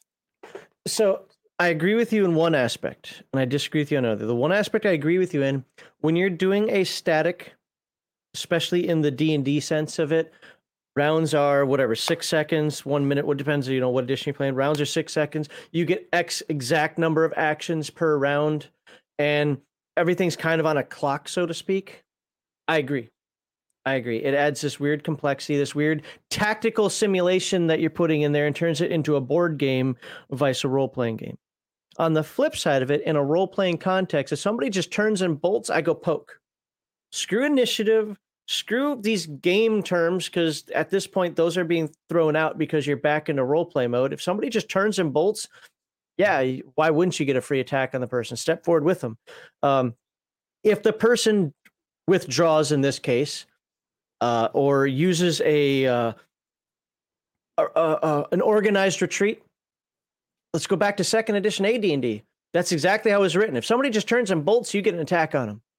If somebody actually takes the time to back up, back up, back up, and do a more organized type of retreat or withdraw, it it was a normal combat round. Okay, well, So- according to Crafty, uh, let's see right here. Uh, if uh, I'm, I'm assuming this is the NPCs who are doing retaliations. Each retaliation costs increasing amounts of doom. First one is one doom, second one is two doom, third one is three doom, etc. So it's it's this is a, a doom sink again. Again, this this this this is getting really gamey. Well, let's let's see what it says on on in the rest of this here. So, Well, Uh, no, we know I- what I- retaliate is, and, and now because of that, we know what wi- withdrawal is. So okay, well, but I'm not seeing anything about doom in here yet. So that uh, I want to see what the book is saying. So um, the retaliate action should be resolved before the action it is a reaction to. yeah, that was clear as mud. So before you push that button that you wanted to push, I get my retaliate action to punch you. Apparently so. Okay. I personally, I don't agree with that either, but okay. If the character's melee attack is successful, then the character may spend momentum to increase the difficulty of the skill test being interrupted. Okay, so let's let's make it not just pushing a button. Let's make it uh you're trying to tumble or something. I don't know. You're doing some No, weird no, no, I- acrobatics no, How about test. this? How about this? Uh, uh, classic swashbuckler nonsense. I'm going to cut the rope of a chandelier, grab the rope, and have the chandelier take me to the second story of the building I'm in. But So acrobatics. I I I am I am within reach of someone else who has a weapon out. So I grab the uh the uh the rope and I go to cut it beneath my hand. He can retaliate on me before I cut it. And if it's successful, he not only hits me, but if he also spends momentum or doom, then the skill I'm doing, trying to cut the chandelier and get taken to the second story, can be interrupted or uh, be more difficult. Or a simpler one, you you want to slide down the banister, I just pull your foot. That's my my my uh my Yeah, retaliate. fall Just off pull your foot. Yeah, uh, yeah, Mine I mean, oh yeah, yeah, oh, absolutely. I mean, you went cool, I went simple. Uh, I mean, let's see if we get up to the this doom stuff yet. Though No, it doesn't say. So at this point, again, crafty. I know you're trying to you know, to help us out here, but I'm trying to go through the book. The book hasn't said any any of that yet. Oh, doom costs are listed in reactions. Okay, we'll we'll get to them. Uh, Calm down. Retaliate is a subheading under. Un, retaliate is a subheading under retaliate. Okay, that did make any sense. Well, now we're going to look at withdraw just to make sure that this all lines up. Using the retaliate re- reaction, an enemy may attack a character attempting to leave an enemy's reach. Got it? Use of the withdraw action prevents this. A character choosing to withdraw moves to any point within close range which is not within reach of an enemy and cannot be the target of a retaliate action that turn. So it's a double whammy. Okay, so it's another double whammy. So not only are you out of close combat, I can't smack you with a sword, but I can't do any sort of retaliate against you also. Right. Okay, and it's considered a movement action. All right. I, I, Free League has something similar, but I don't think it's written like this if I remember it correctly. So, all right. Whew, that's uh I mean it, it, it makes sense to me in the cinematic style here. It's just sometimes the way some of this stuff is written to read it multiple times. All right, there are three different attack methods. There's melee, ranged, and threaten. Oh, Yo, mama. okay. The attacker chooses the type of attack to make and nominates a single target within range. Okay. If the target is aware of the attack, the target may declare a defend reaction, which we've looked at. Yeah. Or in which the chart. would anyway. which would cost what a simple action to defend. uh, see, uh, It, it, it was on the chart. It was on the chart. the attacker attempts a skill test determined by the type of attack. This is an average D1 skill test because attacks are just normal attacks. Unless the target has declared a defend reaction. In this case, the skill test is a struggle. Target skill is determined by the type of attack. If the attacker wins the struggle, the target's hit. If the target wins the struggle, the attack misses. So if you try to parry, which is just another action, which yes will increase your difficulty, yada yadas, uh, or I'm sorry, cause you to spend momentum, whatever, whatever the heck that dumb thing is. This game's frustrating me. I'm just gonna be honest with Well, you. Well, no, hang on. I, I I get it. I get it. I mean, it's it's if you think of it in a different way, it makes more sense. If you think of it like uh you're you're attacking someone from behind, from the side, they're not actively defending against just you. It's just you against the die roll, and that's it. Crafty, I'm not reading fail. word. You either succeed or fail, you either hit him or you don't. But if that person is squared off against you and focus completely on you with a defend reaction, then you are actually going to actively hit him when he's actively dodging only you. No, no So I, I, I get I get that conception. No, my issue is the the the doom slash momentum slash gamey aspect of it. It's it's not the that's not the scene and it's not the what the rules are trying to imply just back and forth. It's the it's the the inclusion of the doom and momentum stuff. It's like, oh wait, so if I parry, that counts as an action. Well, now for me to do something else, I have to get uh, I have to pay a price to do so, you know, do my real attack, so to speak, or a difficulty. I mean, difficulty makes sense to me. Spending points to do stuff does not. If the attack hits, then the attack inflicts damage as described in damage recovery. If the attack misses, then nothing happens. Sure. Specific details for each type of attack are described. I think we know what melee attacks are versus ranged attacks. And threat. threaten, though. I mean, yeah. you know, your, okay, mo- yeah, your mom is so fat, and then the opponent cries, you win something. This What is do you win? Swordmaster first impression. There you go. Oh, it is. So, so um, where's oh, it's on screen. Uh, a threat attack is made using a display, and the persuade skill directed at a single enemy or enemies the t- attacker is able to see. It inflicts mental damage, and I skipped a, little bit of mental damage above the morale thing. Yeah. The target's defend reaction uses the discipline skill. Like ah, you can't impress me. This functions the same way as do ranged categories used in ranged attacks. So again, it's first impression. Uh, where was uh, I was going to? There's something else I was going to say, but what's that? Uh, the the the the doom cost Oh, was in uh the reaction heading. it's the reaction heading. Yeah, right here where it says reactions. Each reaction can only be used in response to a specific set of circumstances, and the character must be aware of those circumstances. If the character is not aware of the action, no reaction is allowed. Further, A reaction comes at a price, adding Doom to the game master's pool.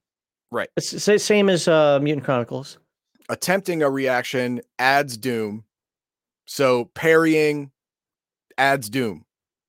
Yes, Okay. and that's the one point of Doom. The second Yeah, reaction the first costs reaction character attempts costs one point of doom. The second costs two. Oh, oh, I see the, the word cost here. Give. Give will be better. Give.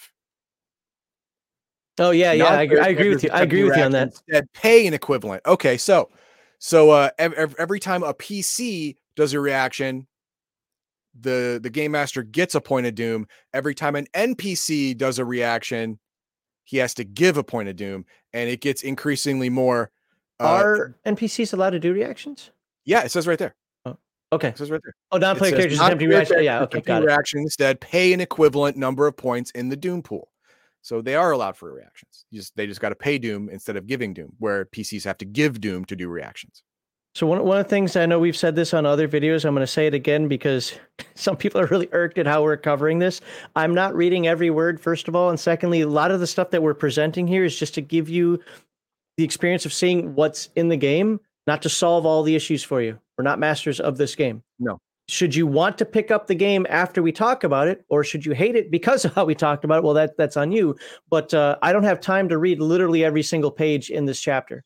And there are going to be things we miss, especially since it's a combat chapter. And usually in combat chapters, dang near everything's important. But we're going to cover the the majority of it. I intentionally skipped the morale, knowing that it was mental damage because it's it's for me it's not necessary to cover this in, uh, this entire book. Yeah, everyone's talking about mental damage now, guys. It's we we, we had to make a judgment call. Actual damage is more important than emotional damage. You little sissy boy, suck it up. Yes, right? it's important to the game, but not to us.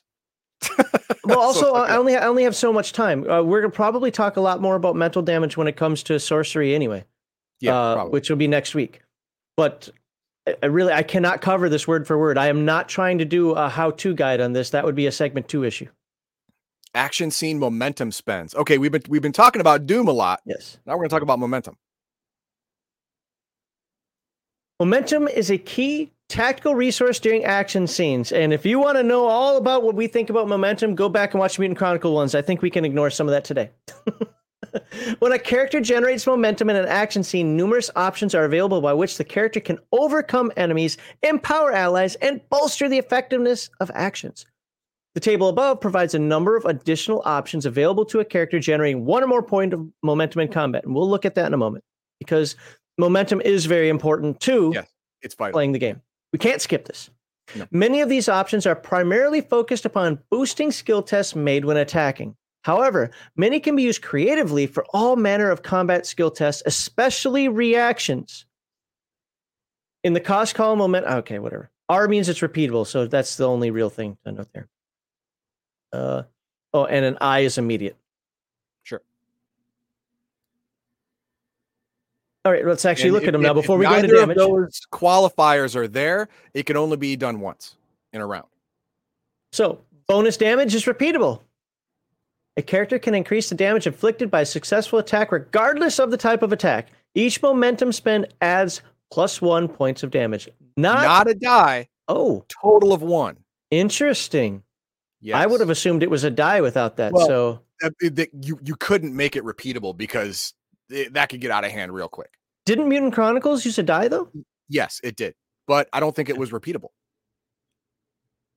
Yeah, well, we can go back and watch that. I, I thought it was, but uh, but so as an example here, so how do you get momentum, Heathen Dog?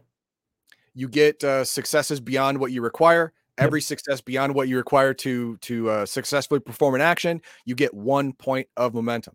So you, you- you were doing a difficulty one attack on on me, and you got two extra successes. Three successes total. Three That means successes I total. get- I get I get a I get I hit you Yep. or do whatever I do against you, Yep. and I get two momentum. Exactly. So you could spend you could spend that to break uh, two of those to break guard. May only be used on an attack or defend reaction. The target loses guard. Oh wow. So oh yeah yeah. So I, if if I get momentum on you, I spend two momentum. You and and you've you've already decided to use guard or a- as a reaction. I can break it. Mm-hmm. So yeah, you uh, the the game master spent the doom to to give his NPC a reaction. I just nullified that reaction, and you don't get any benefit for it. Also remember, there's a group momentum pool as well. So it's not just you have to get Not two extra you. successes. You could make- pull from that yeah. group momentum pool. But other people can pull as well. So you may not have when that when when your turn comes around, you may not have any momentum left. But eh, eh, that's that's it. That's rolls your dice. He takes chances. You can make a called shot. Now this one requires some GM interpretation. I want to shoot his hand so that he drops the weapon. Sure. And some people get really pedantic about that. I want to shoot right in between here. He, he dropped the weapon. Let's move on. Yeah. Don't don't get caught up in minutia. All right. He should have an arrow in his hand because that means he can actually punch me now. Oh my god, dude. No, no, it doesn't. An arrow will go right through your hand. Stop it. Uh, and you can see a bunch of other ones. Disarm's pretty cool. Penetration. Ooh, what is that? The damage inflicted by the current attack ignores an amount of soak equal to twice the momentum spent. So you spend those two to, those two momentum, you completely destroy that heavy cover of mine. Well, not destroy it, but you but you ignore it. You ignore that heavy cover of mine that I was hiding behind. Pretty. Reroll damage is not repeatable. You can only do it one time, but you can reroll your dice. Any number of damage dice. Yeah, any number you want. So if you got like, you know, uh two, two, and then none, none. I don't know. I only want to re-roll the nuns. I'm gonna keep the twos. I'm gonna re-roll the nuns. One momentum. Okay. Cool. and you can spend uh, momentum to withdraw. But you can see the other ones on there. So th- those are some ideas. Plus, if you've got an imagination and a good GM, maybe come up with some other things that don't fit on here. But I'm pretty sure these cover most of what you do. Yeah, Om- Omanel's right. That whole that whole penetration thing Mhm. for for something that's heavily armored is actually more important than damage. Oh yeah, I could see bypassing that soak is more important than more dice of damage because you can get four more dice of- for four more damage points, but that soak's gonna gonna eat it up anyway. I'd, Yeah, I'd rather penetrate and have the normal damage actually do something. Exactly. Exactly.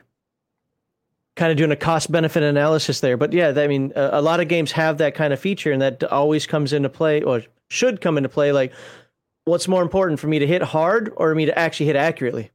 Mm-hmm. Hit in So- between the plates or or hit them with a big giant rock. I don't know. D- Depends on the plates, I guess. Right? Yeah. When a character is successfully hit by an attack during combat, the attack inflicts a certain amount of damage. Some environmental effects can also inflict damage, such as falling from great height. We, Sure. Again, we skip that because again, that's Yeah. just part of a normal game. Being set on fire or encountering something terrifying. Okay, that's where you get into the mental damage. Yes, mental damage. You get you get the emotional damage. You cry in a corner, like and and now you're you're the sissy that your dad always said you were, and now you're just waiting to die. Okay, Now, damage is protected against by soak, which reduces the damage inflicted. Each type of damage has its own type of soak, and each point of soak reduces incoming damage of the relevant type by one point. Any damage not absorbed by soak reduces a particular reduces a particular form of stress and may inflict lasting harm. Any damage not oh, so any damage you take will make you concerned for your life Sure. and and may actually hurt you uh, long term. Might get that hamstring or that Achilles or that jugular. broken or, arm, whatever. Yeah. All right. Uh, I can't get over. That's a damage. Okay, damage resolved and fundamentally the same way. Regardless of the type of damage inflicted, each weapon and technique determines damage based on several factors. First of all, damage rating. Each source of damage has its own damage rating. This is normally defined as a number of combat dice. For Sure. example, a sword has a damage rating of four combat dice. So four phoenixes, phoenix eye, phoenix, I don't uh, are rolled and added together. And I don't have the Conan version. I have the Mutant Chronicles version. We saw it before. It's one, two, ignore three and four. And in this game, five and six actually have something a little different. Bonus damage. A character may inflict bonus damage if possessing above average attributes. A character with a high brawn will inflict additional damage on melee attacks. That is determined during character creation. Yes. And a character with high awareness will inflict additional damage based or damage on ranged attacks. And a character with high personality will inflict additional damage on threatened attacks. He's really good at the yo mama's so fat. Yeah. I quit, man. I'm out. I'm not doing this fight anymore.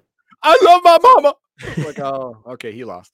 A player can spend momentum when making an attack to add more damage to that attack. We already saw that. Each momentum adds one to the damage and it is repeatable. Actions. The exploit action has a momentum spend. It's repeatable to add bonus d20s to the skill test and bonus combat dice to the damage of the attack that follows it. That now, now Oh, that, that, just- that's the, that's the called shot one. That's the like you know you you you take a round to gather someone's you know weaknesses or or you know aim really hard for that for that chink in the armor. specifically exploit. Remember, Yeah. we read we read exploit. We Yeah, had to we- read it. yeah, yeah, yeah, yeah. So this is probably the best answer to that question so far. Thanks for putting it in a bullet. Resources. Ranged weapons can often spend reloads. Each reload spend adds a d20 to the skill test and plus one combat dice to the damage to the attack that follows it. Okay, so what does that mean? That means you are because this game doesn't have machine guns. Right. Okay. Um, but so each reload spent. So that's a momentum. Okay, so you spend momentum. To you reload. use a Now, the- you only you only lose uh charges or or your your quiver gets empty because of problems because yeah doom doom does that and uh, complications do that so normally you don't run out of ammo unless there's doom or a- or doom is done upon you or you you roll a complication and you ran out of ammo but you want to you want to reload then you have to spend momentum okay It's just just to remind folks because uh, I'm forgetting if we talked about it for this game or for Mutant Chronicles, so I'll say it just here now. This game has some abstraction to it. You don't count every arrow that you have in your quiver. No. That's this isn't a spreadsheet game.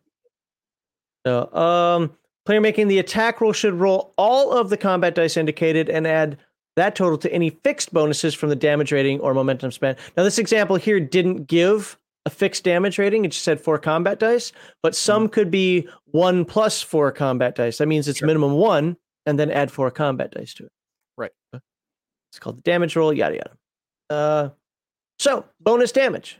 This remember this is brawn to start. well brawn or awareness Or awareness, or, yeah. or personality Uh, and the, so if it's brawn, when you melee attack somebody and you've got a 10, you get plus two combat dice of damage. so if they were using the sword instead of four it would be six Yeah.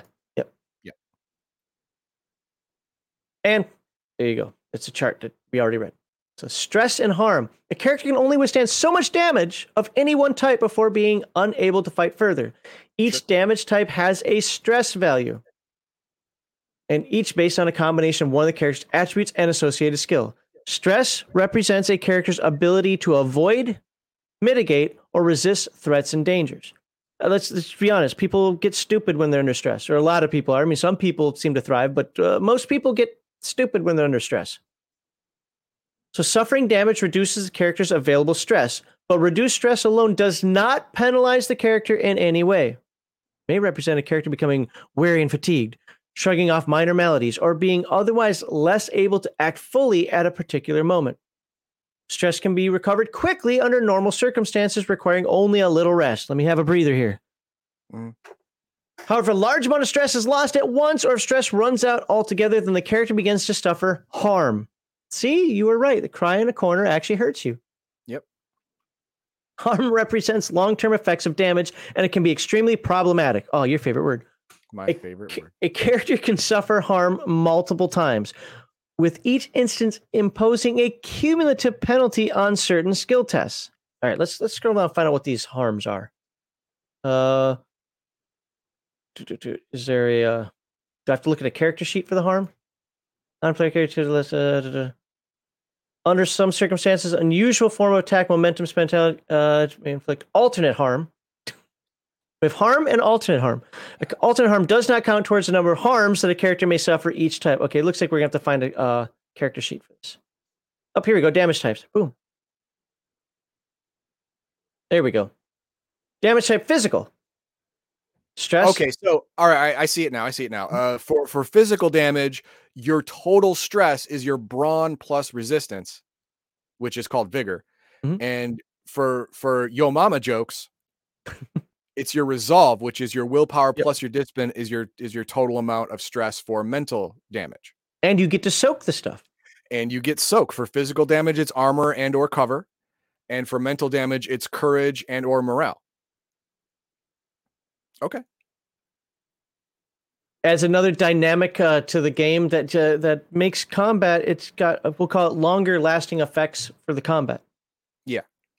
Which anybody who's been in war knows that there can be some long lasting effects from combat. Um, damage inflicted upon the body is physical damage, blades, arrows, blunt force, trauma, yada yada. Stress associated with physical physical damage is vigor, as Heathen Dog pointed out a moment ago.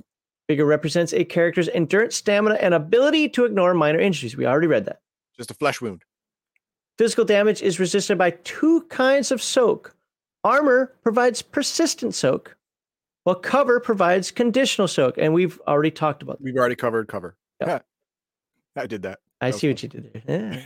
Yeah. uh, if sufficient amount of physical damage is inflicted, the harms inflicted are called wounds. wounds okay, how many harms equals a wound? We didn't. We didn't see that. Uh, I hope I didn't skip it. I don't think I did, but uh, we'll see. Your wounds increase difficulty of tests. Characters suffering four wounds are so badly injured they can bar- are barely capable of moving. Characters taken five wounds is dead. So this is very vampire oriented. Uh, see, for object stress is called structure. So yeah, w- while harms are called breaks. Okay, yeah. So if you hurt enough, it finally breaks. Uh, okay, I guess I do have to scroll back up. So if a target suffers a single harm, if five or more, da- there you go, five or more damage remains after soak. Okay, so, okay, got it, got it. And now, how many harms equals a wound? Well, that was that was uh, what? What did it say? Da-da-da. See, wounds increase uh, sufficient amount of physical damage. Where is it? Uh, character suffering four. Oh no, that's four wounds. Yep. That might be on the character sheet. Yep, I don't see it there. All right, Crafty, if, if you can tell us uh, how many harms equals a wound, or if, if that's even a thing, that'd be great. Partially for my presentation here, that doesn't matter to me. You know, you guys can figure that out as you play the game. Just know that that's a mechanic in the game to deal with. But certain number of harms equals a wound, and certain number of wounds equals dead. Oh, one harm equals one wound. One harm equals one wound. Oh wow. Okay. If you run out of vigor, each point of damage is a harm. Omenal says one harm equals one wound. Then why have it mean? Why have different words? I agree. I don't understand. That can't be right, Omenal. It can't be. Because if it is correct, one harm equals one wound, then why even have two different terms? Yeah, I'm I'm not seeing anything else in here that says differently than what he said though. Well, I'm not Uh, seeing that either. I'm not seeing one harm equals one wound or or different. Five or more damage after soak. A single stress- harm is inflicted on the target if the target stress was at zero before the damage roll was made. Then the target suffers a single harm. If multiple of these conditions apply, such as five or more damage remaining after soak and reducing target to zero stress, then each condition inflicts a single harm. Okay, we got harms. How about wounds? How Well- do you get wounds? Oh no! Okay, I got it. I got it. I got it. I should have caught this before. The harm type is wound. Harm is the generic term. Wound is specific to physical combat. Break is uh, for a creature. Break is uh, the specific term for physical objects, and trauma is the specific term okay, for okay, mental. okay. That is fuck un okay. You know, yeah, that's that's that's that's overly. uh, unnecessary Dan- verbiage. Yeah, th- thanks a lot for obfuscating the facts. I appreciate it, book. But it, but it, I mean, it is right there. It's just it, it could have yeah, been I get it. I get it. Harm is the generic term over all the three classes, and each class has its own specific Yeah. uh, version of harm. Why? That's an unnecessary complication to the game. Just call them all harm.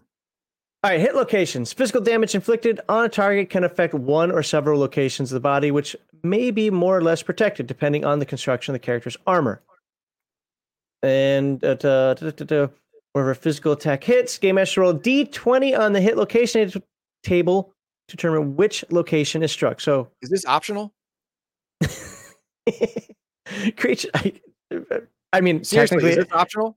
it's not labeled as optional, but you're the game master. Why? No, but then mm, you don't need this if you have a called shot, which you do. The players and NPCs have an option to call a shot. You don't need a random hit location if you have called shot. This is another unnecessary complication. Well, I generally agree with you. I'm play devil's advocate for a moment. Called shot is to hit the unarmored part. Having a hit location table is to get lucky and to hit the, the unarmored part. He's not wearing a helm. You can make a called shot for a head, or you can hope that that D20 rolls a one or two. See, I again, I I would make him call the shot because all non-called shots hit main body. That's what happens. That's easy. Lots of games do it. It makes combat go faster. Well, Crafty says it's optional. I'm not seeing the term here, but I don't care. I mean, I'm I'm the type of person just says all things are optional. So, um, you can house rule it in or out, but but it doesn't say optional here. So, anyway, It, it, it, it might in like one sentence buried inside a paragraph somewhere. So armor provides different quantities of soak depending on which location it covers. And I know when we did the Mutant Chronicles thing, I showed a character sheet. I haven't done that here, but uh, yes, each each one of these locations has a soak rating that you write down in your character sheet, so you know if you're hitting the head, well, that might have one soak. Where if you hit the torso, it might have torso. Wow, torso has five soak. Mhm. Yeah, but uh, Yeah, understandable. Yeah. All right. Uh mental damage. Okay. Now we're going to talk a little bit about mental damage. I knew it was in the chapter. Damage inflicted upon the mind is mental damage. Might be caused by fear, doubt, panic, despair, sudden shocks, or some manner of mystical or psychic assault. Your mama's so fat. The stress associated with mental damage is resolved, just as what is uh oh wait, nope, nope, never mind. I'm not gonna not gonna go there. Don't don't do it. I'm not doing It's it. a- yeah. The resolve represents a character's determination and uh, ability to handle stress, control emotions, and resist the stresses of life. Characters whose current resolve is low are wary, less certain, and less able to cope with challenging situations. Okay, so there are two types of soak courage, which provides persistent soak, so that's like wearing armor, Mhm. and Mental mor- armor. and morale, which I skipped above, which is like cover because it's conditional soak. So mor- morale is your cover. Yeah, if uh if like like let's say you are a foot soldier and you are you are facing down a horde of bloodthirsty Huns and you're a little scared because they're all wearing the you know bones and ears from fallen victims and it's pretty scary. But your commander gives you a rousing speech. of how we're going to win the day and all of our wives and children are going to be fine because we are going to kill these blood sucking Huns and send them back to their mamas. Well, he rolls, he succeeds, and you now have morale. Your morale is boosted. That's more mental armor against their terrifying visage. I get it. Yep. This is why you want a bard in your party. I mean, oh God, did I just say that? You said that out loud. I know. I'm sorry. Um, all right. So traumas are the harms for mental attack or for or yeah uh, harm people. Come on. I know. I'm with harm, you. So difficulty test using and, and as, if you look at this, it looks very similar, not the same as to what we were talking about in combat, right? Now, characters attempting to recover their own resolve during battle or treat their traumas naturally use the discipline skill. Characters attempting to recover the resolve or treat traumas of an ally use the counsel skill. Discipline is for yourself, kind of makes sense. I can tough yep. through it. And counsel, heathen dog, you're great, man. You're going to be just fine. You can do this. Yeah. Rub a little dirt on it, get back out there. So, recovering from damage is as important as being able to inflict it. All character, okay, all character recovers or a character there. A character okay. recovers all lost stress, vigor, and resolve at the end of an action scene. Okay, so you stress at the end when the fight's over, you're like you calm down. Whew, that was tough. We lived. Okay, your stress is recovered. This is automatic, requiring requiring only a brief rest. Stress is recovered at a slower rate within an action scene, though it never reaches a higher value than the character's normal maximum. That makes sense. That that that, that did need to be said, but okay, fine. Uh, spending one point of momentum allows character to recover one point of any stress, and it's repeatable and immediate. Okay. well, I would hope so. Recovering from harm is a trickier proposition, requiring two stages: treatment and healing. Isn't it the same thing twice? No, treat no tr- treatment is is uh, sanitizing the wound, wrapping it up, and then healing is over time. So you need both. You need okay. to treat the wound by covering it, putting the proper medicine on it, uh, getting a splint okay. on it, and then healing over time will actually get rid of the wound. But if you don't treat it first, it's just going to stay broke. So restoring lost harm cannot be done during an action scene except under the most extraordinary of measures and conditions. Uh, character must choose what kind of harm is being treated, so you can't treat all types of harm at the same time. Remember, for a person that's going to be physical wounds or mental whatever the fuck yeah. it was called up here. Or trauma. broken leg or burn damage. You got yeah. it's two different treatments. Yeah. If successful, test removes one harm plus one additional harm for each momentum spent. Okay, that's that's kind of normal stuff. Ooh, jeepers creepers. We're only on ranged attacks now. Come on. Ranged attacks. Um, I want to get into distances because I'm sure the attack rules are the same thing. Listed as medium, then the attack. Okay, here we go.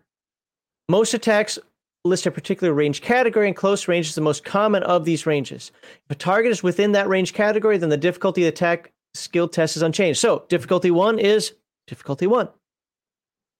If an attack has listed range of medium, then the attacks on the targets in closer long range increase the difficulty by one step. Okay. Oh, that sucked. Okay. Well, that's yeah, kind of like we a, didn't know that earlier. Well, I mean, here's the range attack chap uh, section, so that I'm okay with that. But think of like a, a English longbow. You're not shooting that at somebody 10 yards away from you. No. Not, not with the actions you need to do to make that thing fly. So if you want to put that in consideration, yeah. Um, yeah, that's the best example I can think of right now. Uh, I'm sure there are better weapons, you know, weapons experts out there can think of, but it's really hard to shoot that thing at too close of a range.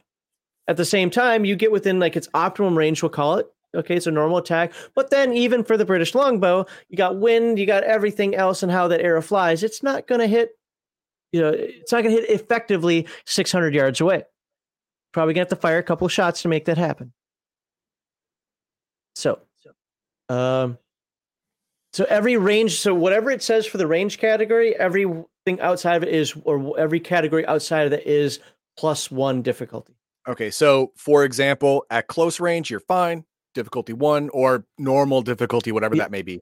Yeah. And then medium range, add one more success required. Long range, add one more success required. Extreme range, what are you doing? Move. Talking. Oh. Move closer. Um, I want to see if this is. Uh, drawing a shot is part of a standard action used to make the attack, but the character may only have a finite amount of shots available. Once the character depletes all shots, the ranged weapon can't be used again until the shots are replenished. Okay. Okay. This goes against what we all thought what was what was happening earlier. You don't run out of ammo. What is Uh, this? we'll, ha- we'll have to look at the weapons. At the end of a scene, the character rolls one combat die for each shot used. On an effect, the, sh- uh, the shot is damaged or broken and cannot be used again. Hmm. So, each More- time a ranged weapon is used. Let's do it. this might be hurled weapon like a dart, heavy projectile like a crossbow bolt, or even a loose rock. Got it. Drawing a shot. You know what? I prefer the Mutant Chronicles way. This Yeah. unnecessary complication. Conan apparently loves it. I mean, I get it. I mean, it's try- it's trying to Yeah, represent how you're using ammo, sense. but I get it. It's just not necessary to Yeah. make the game playable and fun. Stop it. If you want to be abstract, be abstract. If you want to be a spreadsheet, be a spreadsheet. Don't try and be both. Uh, reach and guard. I'm not gonna go through that. Uh, Some of these more, I won't call them advanced concepts. Again, if you play, you either like the game or you don't. So, uh, damage. We already kind of talked about it. There are notes such as X combat dice, with X being the number of combat dice rolled. We've already looked at that. Basic attacks. Now we're gonna actually finally get into what things you can do. And I'm going to let Heathen Dog pick one or two out of here that uh, he might want to see what they are. So we have unarmed improvised strike. Nope. Threaten. Threaten. Yo mama. Yo mama. We already we already basically read what that is, right? I want to do it again. Okay. This is a basic attempt to scare or demoralize foes using a mix, uh, mixture of spoken threats and body language. Urgh, flex. Threaten it. well, okay, it's Conan. Take off your shirt. Yeah. Threaten is the basic form of mental attack. It has a range of close and inflicts two damage. So, what does that mean if somebody's at medium range, heathen dog?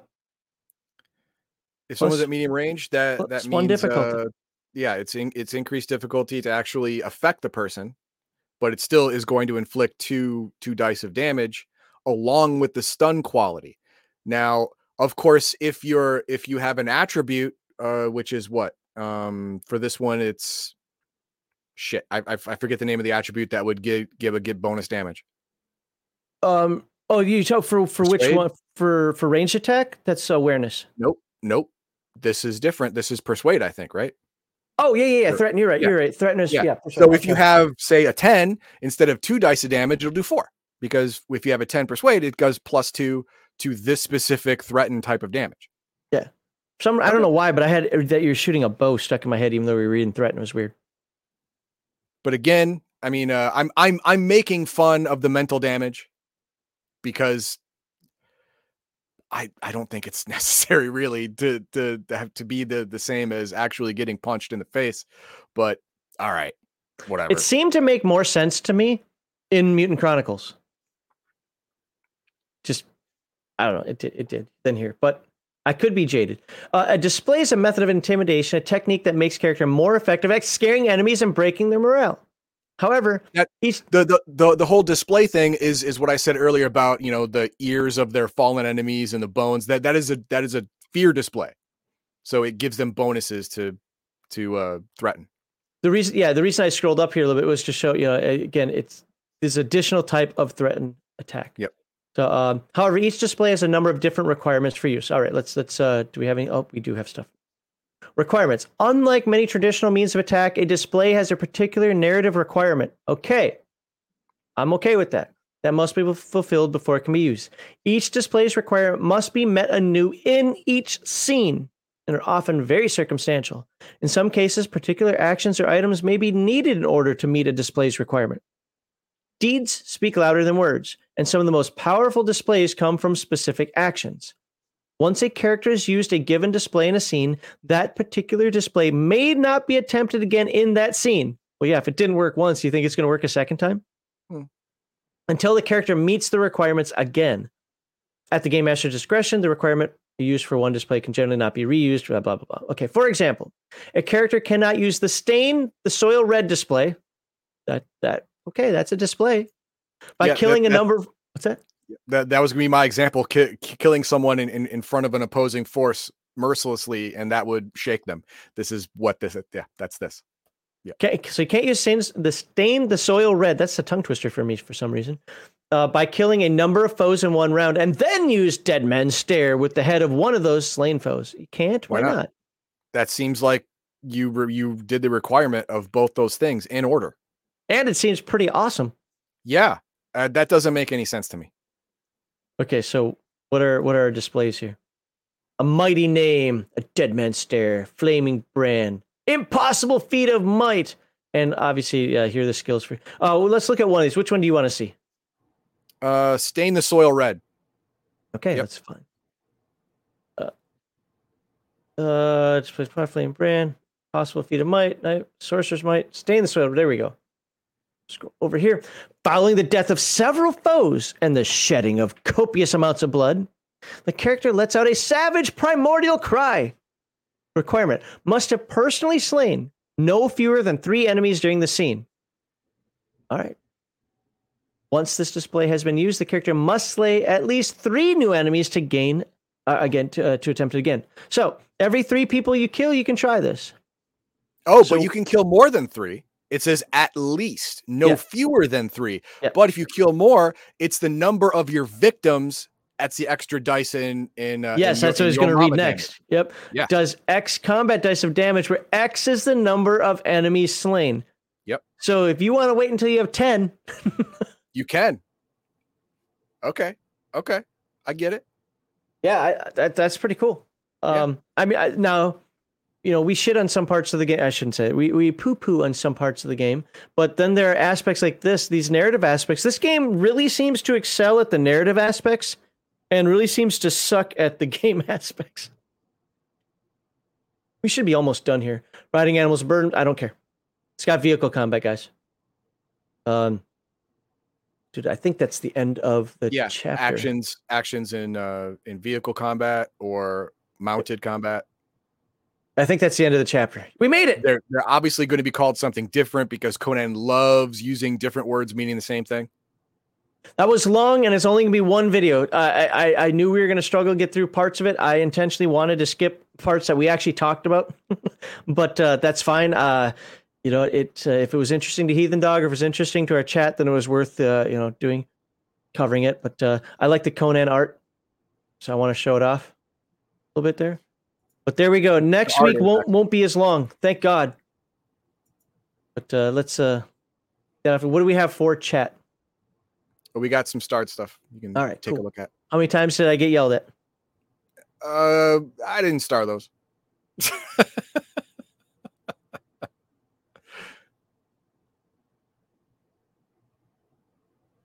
Oh, oh, you want me to put? Okay, I just moved Yeah, things back. Okay, out. Thought you were gonna do it, but I got it. All right, so starred. Oh, we only have four. Okay, so turn order has changed in future 2d20 games. Oh, really? In more recent uh, in more recent games, one player goes first, then must spend momentum to keep the initiative. What? Or it goes to an NPC. Oh, so it's kind of a back and Yeah, forth it, it bounces back and forth unless you spend momentum. Then the player gets to keep it. Apparently, the game master can't spend doom to keep it, or else it would just be a fight. It, would- it, would it would be a chit fight, not chick fight. Chit, as in you know token. CHIT. Yeah. I, I, Yeah. Whatever. Whatever. Let, let's add more complication. It's awesome. Let's do it. Conan, love it. Yep, that's what Conan does. Okay, Omanel says if you kill six to do six damage. Wait, if you kill And it's area effect as well. Yes. Oh, okay. That's the the stain the stain the red thing that you Oh, you, okay. you kill you kill six people and then you decide to to make your to okay and I'm gonna do it now with six. You get Yeah. six dice of damage, damaging all the enemies that can see you. yeah, no, that that makes sense. Think about it. You Yeah. got somebody just going in there, some some berserker going crazy and killing all, all your buddies around you. You're gonna think twice about you're not gonna be so comfortable about being in that No. fight anymore. It's like no, not not him, not not not Connor MacLeod. No, no, not him. No. I, I No. get it. I, I like it, and, and I and I in this case, I like the mental attack uh, Yeah, you know, yeah. that it uh, does to people as well. Uh, you need to keep killing to get more displays. Yeah, Yeah, that means you got to be good at killing, and then you're going to be even better at killing because you started off good at killing. It's a snowball of killing. I love it. The, the only thing that, that I kind of disagreed with that example is it just seemed like it flowed one to the other. I killed a bunch of people. I pick up his head and I'm showing it to you. I don't know. To me, I, I think that just kind of flows one to the other. You know, but the game, I can also understand that they don't want all these things stacking up where it's like I killed five people and I hold up a head and an, a hundred person army just goes running away. It's like, uh, okay. Fair. And Crafty says, uh, I can cut the head off a necromancer, hold his head over me, let his blood rain down, covering me in crimson red, and then a barbaric scream that makes the enemy horde flee. That's that dead man scream or whatever. Yeah, but I think your friends would flee as well. Like, God damn, Jimmy, you don't have to go that hard. yeah, even your friends take the stress. Even your friends like, like dude, you got creepy, man. Calm down. So, um, I, I, want to be be honest uh, about this. Not like I wouldn't be anyway, but uh, the rules aren't difficult. No. In some regard, we may have made them a little more difficult than they needed to be. But for me, and and this is why I was kind of ignoring a, a lot of the chat that I can see coming from Crafty. Not that he was wrong, but I wanted to present it as the book presented it because the book is Mutant Chronicles was written so much better than this book. Not that I think this is a bad game. It's basically the same game as Mutant Chronicles. But if I had to go one book to the other book, I pick Mutant Chronicles like that my my problem with this book is that it it overcomplicates things by creating terms that don't need to exist. It's just adding adding a, a layer of word salad complication to your rule set that is just going to slow down gameplay. I don't like it. I mean, there's nothing. I, I, know again, people can get pedantic about it, but there's nothing wrong with saying, "Hey, is that a physical harm or is that a mental harm?" Yeah, you, know, you don't that, that, you don't need to have five different terms for essentially one effect. You don't. You chose to. You made a mistake. Violence solves everything. Says Crafty is currently feeling the way I did during Year of Palladium. yeah, again, we're not trying to be pedantically correct on every little. This isn't a how-to. so, um, when we do get to some how-tos that we have planned, well, that's that'll be a little different. I'll concede the for you. The, uh, we the fans have been asking for a revised edition that will sadly never happen. Now, yeah, I understand. Look, I understand why people like the Conan game. I, I, I'm, I'm not hating on the game, no matter what I feel about Modiphius uh, uh, as a company. And I have my issues. We said it all during the Mutant Chronicles stuff. I have my problems with um, the momentum, the gaminess of momentum chronicle points, uh, uh or, or sorry, fortune points uh, all that stuff. I, I, think it goes too far. And I, I, hope that when we cover the the free league stuff, that Heathen Dog will understand where I'm coming from at that point, where it's like, here's a way to do it that doesn't get so gamey about it. But we'll see. You know, he might hate it there too. I don't know. But uh, I don't want a game within a game. Uh, uh, uh, you know, yeah, that's, that's, the best way I can say it. But mini outside game. of that, yeah. yeah, exactly. There you go. A mini a mini game within a game. Outside of that, I I actually like the way the 2d20 system works. I like the way the combat works. Just it's presented in this book kind of eh. overcomplicated. Where's part? Uh, uh, see, this doesn't bother me, but again, I'm used to that from the from the free league stuff. I just wish it was defined a little bit more often, so that wait, wait, what what is that? Oh, that's combat dice. I just had to remember that it's combat dice. So, that that's that's just we haven't we haven't actually played it two or three times. That's that's why that is. Oh, and this is a really good point. Not that it's on the screen there, although that's a good point as well. Um, right here, Omenel. The quick start, I think, made it easier initially. Yeah, uh, most games that nowadays that have quick starts are. Yeah, you should use them. Yep. You should use them. It'll really, really streamline everyone's thought process on the game. So, before we go into segment two here, this is still part of segment one like subscribe yep. share. Oh we got let me let me click the little thingy. Boom like, like subscribe share. Appreciate that for putting up with this nonsense. I i want to do two things. Number one is to reiterate one more time. If you think the read throughs are supposed to be reading every word no this chapter would be boring as heck. If you think that we're here to solve all of life's mysteries no that's more of what segment two does. We're literally learning this game with you and I know I have to keep saying this, but uh, I read the comments that we get, and sometimes I feel I need to. So understand, we're making mistakes. What our point is here is we have a bunch of people in our community that have a passion for this game, wanted us to cover it, hate us to cover it. let's be honest, and we're covering it uh, for you to decide: do you want to get it? quickly get those PDFs while they still exist. Or quickly, if you can find a book, get it while it still exists. We're not trying to shit on the game at all. We're trying to present it to you in a generic but meaningful way while we're reading through it. So hopefully we're doing that. If you have the same passion that people like Conan and Omen Owl have and some others, uh, DM James, for example, get it. It's the system isn't bad. You'll just have to. What we're presenting here is you'll have to stumble through the book.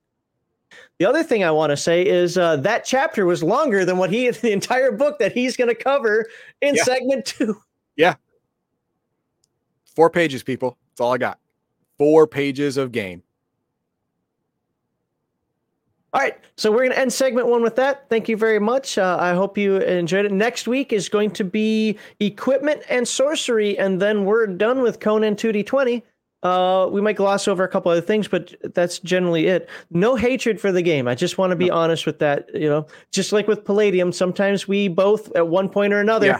got Yeah. angry at certain things that ultimately didn't really matter. But that's because we have a passion for the game. So Now, for for for combat in in Conan, all I would do is take my pen and mark out certain sections of the book, like the uh the random hit table. Get rid of that. That's fucking stupid.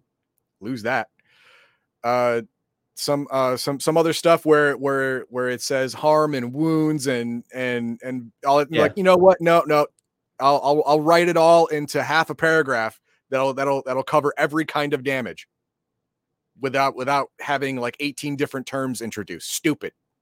That's what I would do. And it would work great. Beautiful, streamlined, uh, sexy little thing. I, I- if there's one thing I will give the 2D20 system for games like Mutant Chronicles and games like Conan, it abs- yeah, it captures pulp very well. I think the 2D20 system does do that.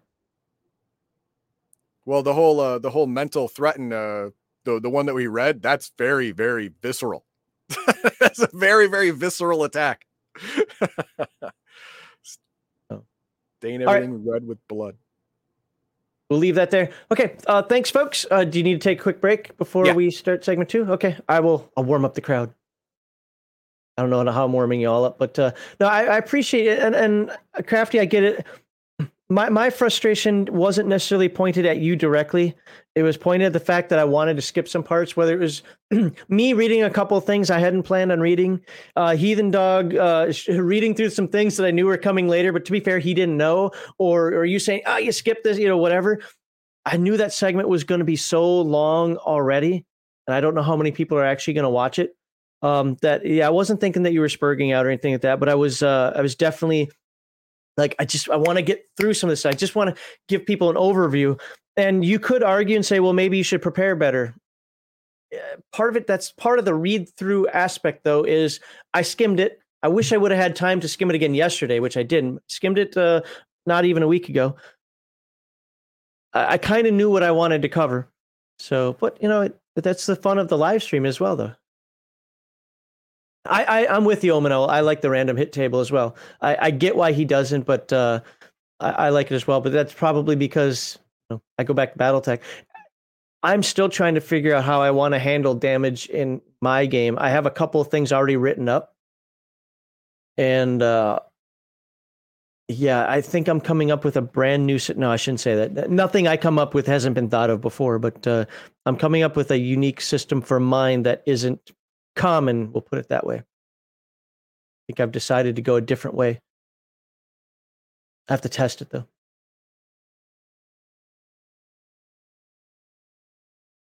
No, that you know, violence. That's uh, that's actually really so. Violence solves everything. And Rumble says, I think Crafty, like me with Palladium, is making most of the comments for the people in the chat. Not really expecting you guys to read or comment on that. That could be as well. Crafty ats us a lot though, so I don't know if that's true.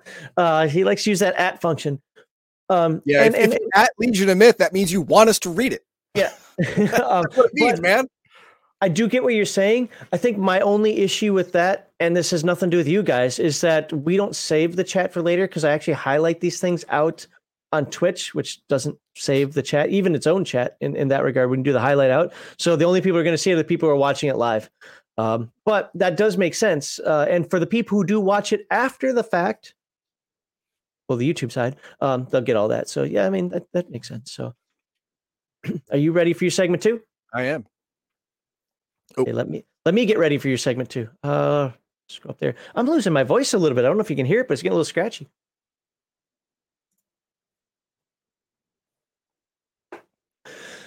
All right, for segment two today, we're going to be covering Rices or Reese's or how did you want me to say it? I, I, I, it could be either Rices or Reese's. I just when I when I, when I look at it, I think Reese's. Okay, That's what I I- think I, I think Rices. He thinks Reese's, but it's his segment, so I'll go with Reese's. Risus, the anything RPG. It can be anything. So this RPG must be one of the biggest books ever written. Well, we are going to find out how big this book is after I do the typical. We believe that role playing games should take place in fantastic worlds and that the focus of the game should be on role playing and having a good time. The core values of hashtag RPGate and any good tabletop group are escapism, not representation, entertainment over activism, and natural, organic inclusion, not forced diversity. The charity we support is Wounded Warrior Project, a national nonpartisan organization whose mission is to honor and empower wounded warriors. Please refer to the description below for the link to where you can make your hopefully tax deductible donation. Join us Thursday and Saturday evenings on twitch.tv slash Legion of Myth to watch Heathen Dog and his team of Dirty Casual. How did I become a Dirty Casual? I'm a part time. I'm, a- I'm so casual. I'm a part time Dirty Casual. I'm only there on Saturdays. He's casual squared. Yeah, there you go. Well, as uh, we dirty casuals play multiplayer games for your mockery and enjoyment. And last night there could have been some mockery. That was uh, it was fun though. Uh, here on our Sherris and a spider. Bye bye. Uh, here on our YouTube channel, you can watch these game related segments live every Sunday at 1 p.m. Central Time, or check out the Friday Night Chill stream where our panel of guests opine, comment, and editorialize on the TTRPG hobby as a whole. As always, hey, we're on a live stream. It is now my job to derail Heathen Dog as much as possible and subscribe for derailing. And before he starts, before he oh. starts, I do want to say, oops, there it is right there. How big is the GURPS book? It's multiple books, isn't it? Isn't it like Oh, yeah. three, three books? Three, That's a yeah. universal system. Yep. How big is the Hero System book? It's like what, 500 pages? Oh yeah, it's it's 500 something pages, almost 600, I think. And Yeah, those need supplements to have the anything RPG. So, how many thousands of pages is this Risus book? Four. 4,000? Nope. Four. This is all of it, right? You see it? One, two, three, four. That's it. That's the whole book. Now, I want to I want to zoom in a little bit here because in the beginning it says welcome to Okay, now for the person who wrote this game, it the the pronunciation of the of the game itself must be completely uh normal to him, right? Because just in the last 5 minutes we've got three different ways to to to actually pronounce it. I say Rhesus. Max says rhesus. Rhesus. and Coco here says rhesus. Which one is right? I don't know, and I don't care. so we're moving on from that. All right, a complete pen and paper role playing game. For some, Risus is a handy emergency RPG for spur of the moment one shots and rapid character creation. For others, it's a reliable campaign system supporting years of play. Okay, hard stop. Anyone who's played a more in-depth role-playing game, like I don't know, seven pages, is uh is going to agree with the former and disagree with the latter. This is a perfect game for if two or more people called off, uh, you know, oh God, I gotta work, or the kid is sick, or the wife is bugging me to mow the lawn, I gotta do it now, and you don't have enough people to to securely go forward with your normal game. This is an excellent game so everyone else can have fun for the day. But years long campaign, pass. No. That's that's just a dumb dumb thing to say. Don't say that in public. Are you going to explain why? Oh, I don't have to explain why. Uh, when when I go over the game, it'll explain itself why. Okay. Uh, da-da-da, bolstered by enthusiastic global community, devoted and expanding, celebrating it, sharing it, and gaming with it. I do you know, like the stick figures, though. I do think that. s- stick figures are pretty cool. Yeah. Uh, character now it goes jumps right into character creation. Why? Because there's no world background. There's no world. It's the game ma- now. To be fair, this game is difficult for the game master because the game gives you no framework, gives you no background, gives you no setting, gives you none of that.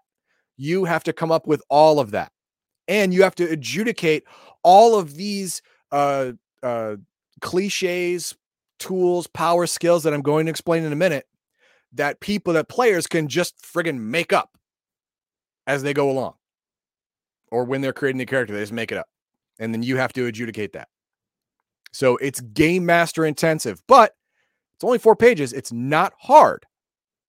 So let's let's start off with I, I want to ask you a question for you on that. Though. Are, are are you of the mindset that uh, a game should come with a default setting?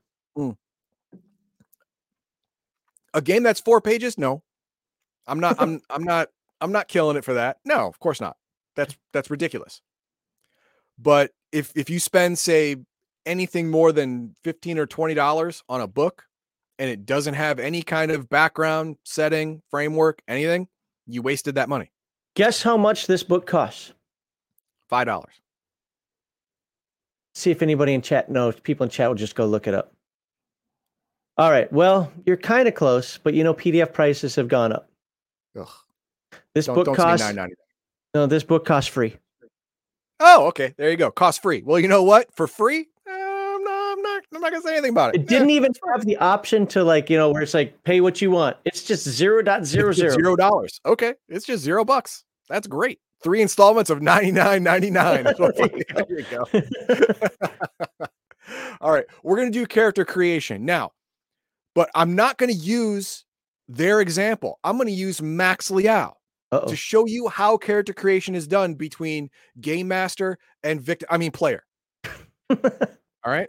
So Max Liao, I want you to think of any character idea. Idea, huh? This is a cliche. For Oh. example, you can be a swashbuckler, and mm-hmm. then all of your skills, powers, and abilities will be based on you being a swashbuckler. I, I got it already. What is it? I want to be Macho Man Randy Savage, but an orc with a battle axe. Okay, what would we call that? Uh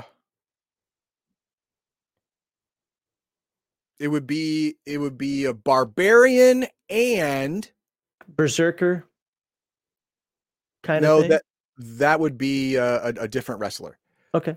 Uh barbarian and showman. Okay. So you have two main cliches, barbarian and showman. So now we're we're going to build his character.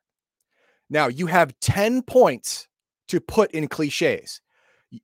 Uh, the maximum you can put in a single cliche is four points. So which which one do you want as four? Or you can have both of them be four.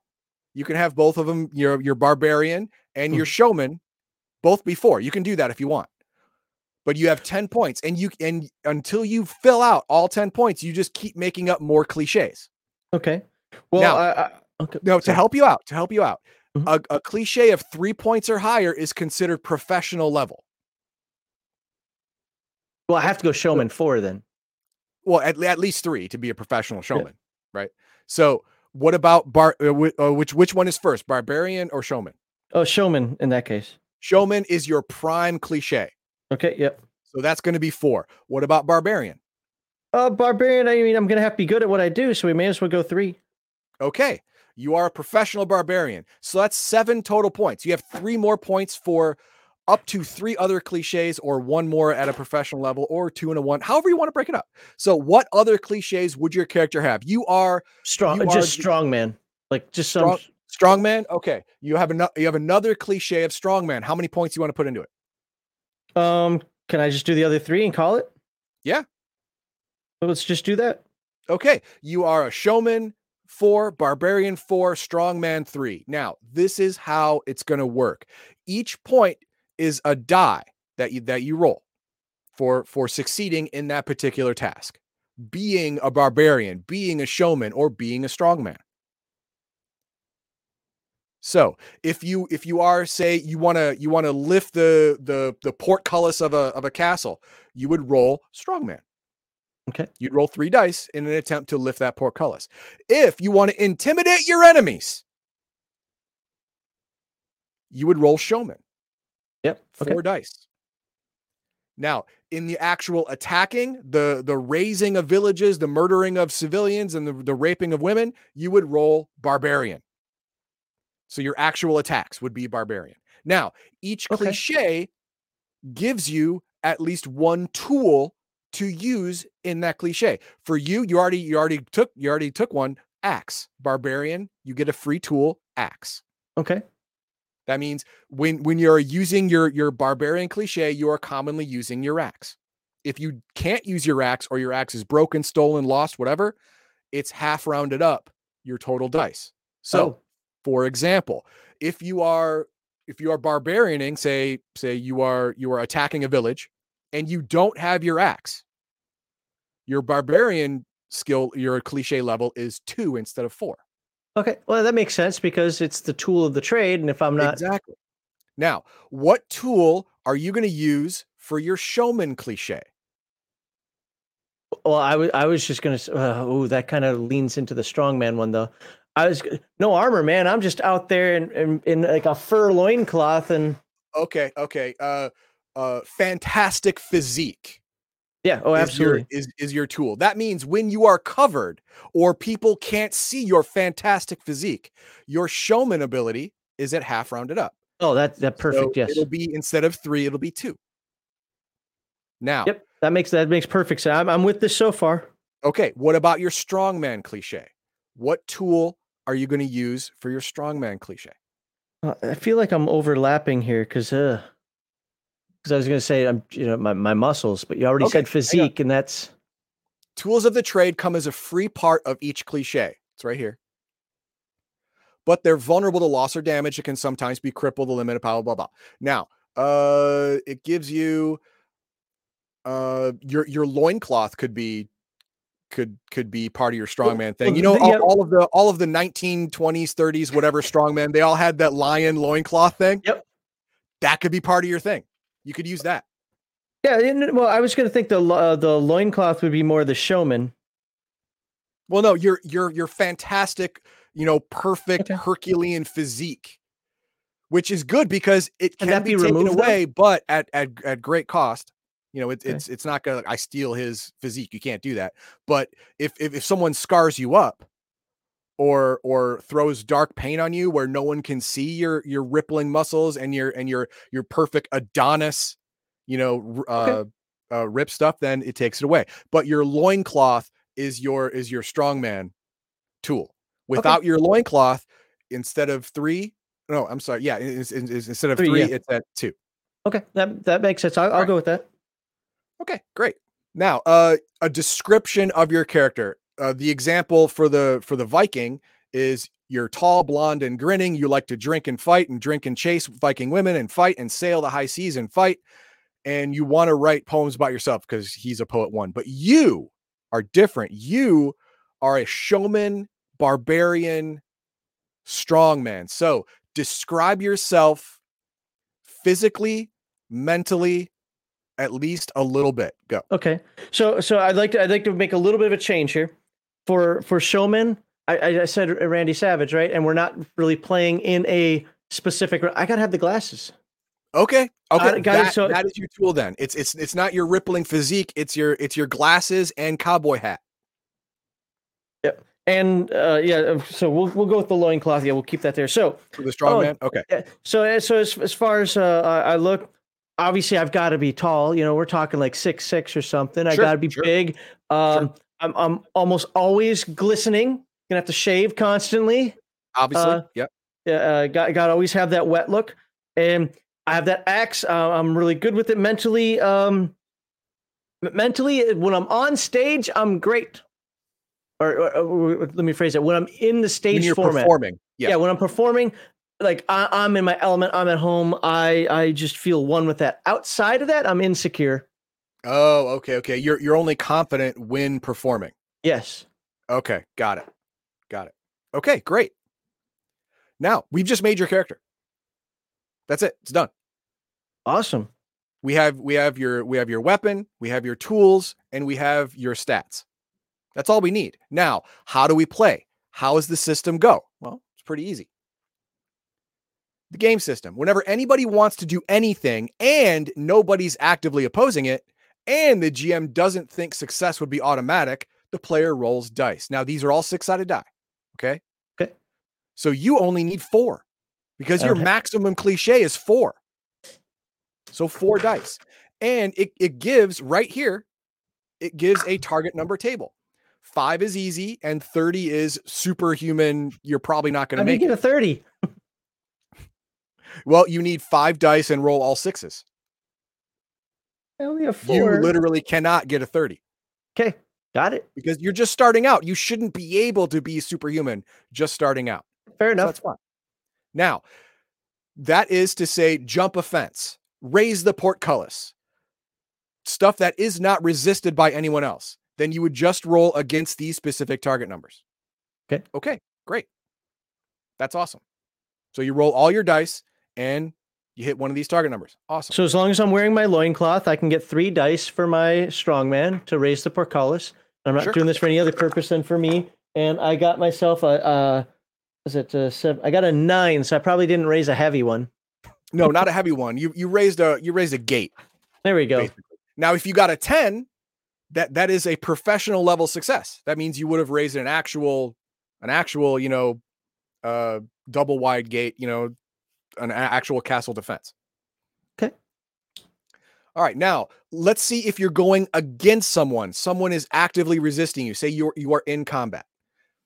What kind of combat? Argument combat, a horse racing, a dog fight, a psychic duel, a wizard duel, dueling banjos. All of these are resisted rolls. Okay. The GM decides when a combat has begun. At that point, go around the table in rounds and let each combatant make an attack in turn. What constitutes an attack depends on the nature of the fight, but it should always be role played if dialogue is involved or described in entertaining detail. That's the thing. Entertaining detail. It doesn't have to be ridiculous, but it does have to be detailed.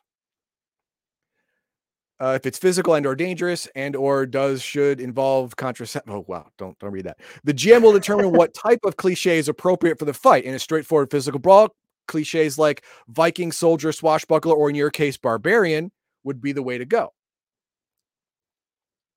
And cliches like hairdresser or strongman or showman would definitely not be because it's not a direct, you know, combat. Attacks must be directed at an opponent. Both parties in the attack, attacker and defender, roll against their chosen cliche. Low roll loses. Specifically, the lower the low roller loses one of his cliche dice for the remainder of the Oh. fight. This is a death spiral game. Yes, you'll constantly get worse. Remember, there's no hit points. There's no hit points. When you reach zero dice left over, you lose. Okay. So here, here's the thing. Let's say I am also a barbarian, level four, Oh, which means I have four six-sided dice as well. And we are we are rolling against each other. Uh, attacks must be directed at an opponent. Now you roll. I, I'm going to attack you. High roll wins. So go ahead and roll your roll your four dice. yeah. I rolled a four Oh. three is seven, I eight, a nine, 10, 11, 15. 12. I only rolled a 13. Okay. Which means at the end of that round, my barbarian level is not four, it's three. When I reach zero dice at the end of a round in any cliche, Mhm. I lose. Now, the winner decides what that loss means. Do you want to kill me? Then I die. Do you want to just knock me out? Then I'm knocked out. Do you want to drive me off? Then I get driven off. I don't get to choose because I lost. You get to choose what happens to me. I, I I like that premise. I do. I do. I, instead of having a, a hard and fast rule. Now, if it's if it's a if it's a dance off, showman is gonna is gonna win the day. Now, here's the thing: unless I have a skill that could fight your showman skill, I'm gonna automatically lose. Does Showman have any limitations? Not that I want this game to obviously it's four pages. I don't want it to have crazy limitations. But uh, uh, with the premise of this character, could a game master say, "Come on, you know you're not playing Dance Dance Revolution with that character. That's that's not what you're about." Uh, so I'm going to consider that out of your scope and only give you half the dice, or is it meant intentionally to be very generic like that? It is it is meant to be as broad as you can make it. So each each cliche will will will will cover as many situations as you can reasonably deduce. For example showman and entertainer. Two they have mostly overlap in everything. Okay. You you said it's you you called it something else but they basically do the same thing. Okay showman, entertainer, performer. Basically the same thing, which means if if if we are doing say a a, a dance off, you would roll showman, I would roll performer. To, okay. to look for successes. High roll wins. So Loser, so in that case, it almost seems like you want to pick more generic and less specific type yes, of cliches. Yes, it will have more utility in the game.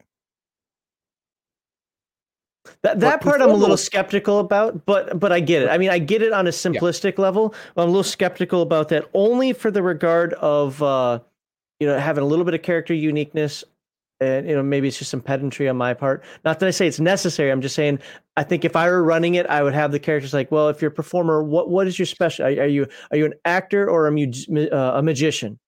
You know, something like that. Narrow it down at least to something like that uh, to that degree. But that's just a personal preference. I'm not saying that the game has oh, anything wrong with it. it. Uh, you needn't use the same cliche every round.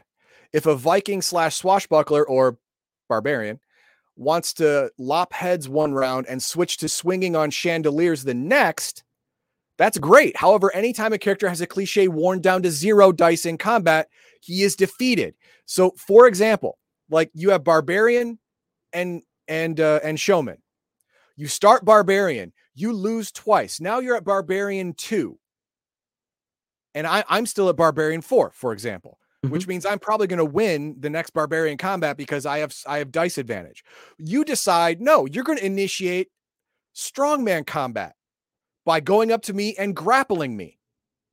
Okay. So you roll three dice instead of in, instead of two because you're using a different cliche. You can do that. But in whatever cliche you use that round, if that cliche is brought to zero, you are defeated. Makes sense. There you go.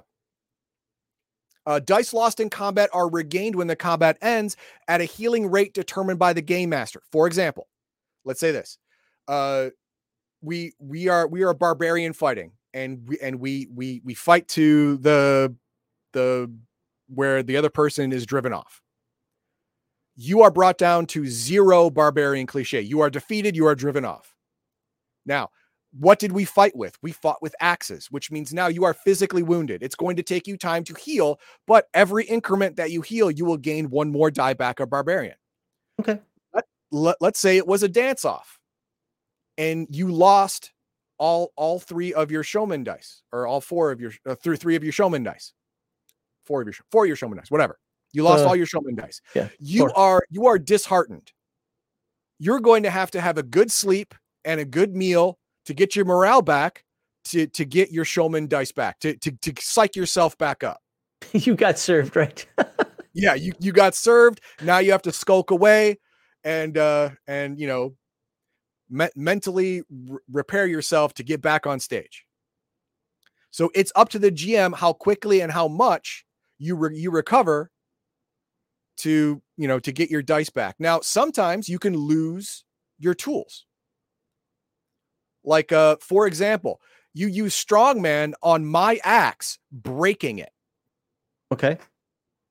Now, axe was a was was my barbarian tool just like it is yours, which means instead of four barbarian, I now have two barbarian. So you can use that as a strategy to to bring down my ability to just straight up murder you. That's completely legit. Okay. Interesting. Yeah. So let's move on. to inappropriate cliches. As stated Oh. above, the GM determines what sort of cliches are appropriate for the fight. Any cliches left over are inappropriate. In a physical fight, hairdresser is inappropriate. In a oh. magical duel, barbarian is inappropriate. Inappropriate cliches aren't forbidden from the fight. They can still be used to make attacks, provided the player role plays or describes in a really, really Okay. entertaining manner. Like, like I said, you can use strongman in a fight by grabbing my axe and, and bending it or breaking it, you know, showing your super strength, right? My mom was a hairdresser. She could be dangerous with some scissors. Just saying. Okay, well, if you had scissors, maybe you could, you could use hairdresser in a fight. Fair enough. All combat rules apply normally with one exception. If the inappropriate cliche wins a combat round versus an appropriate one, the losing player loses three dice rather than one from his cliche.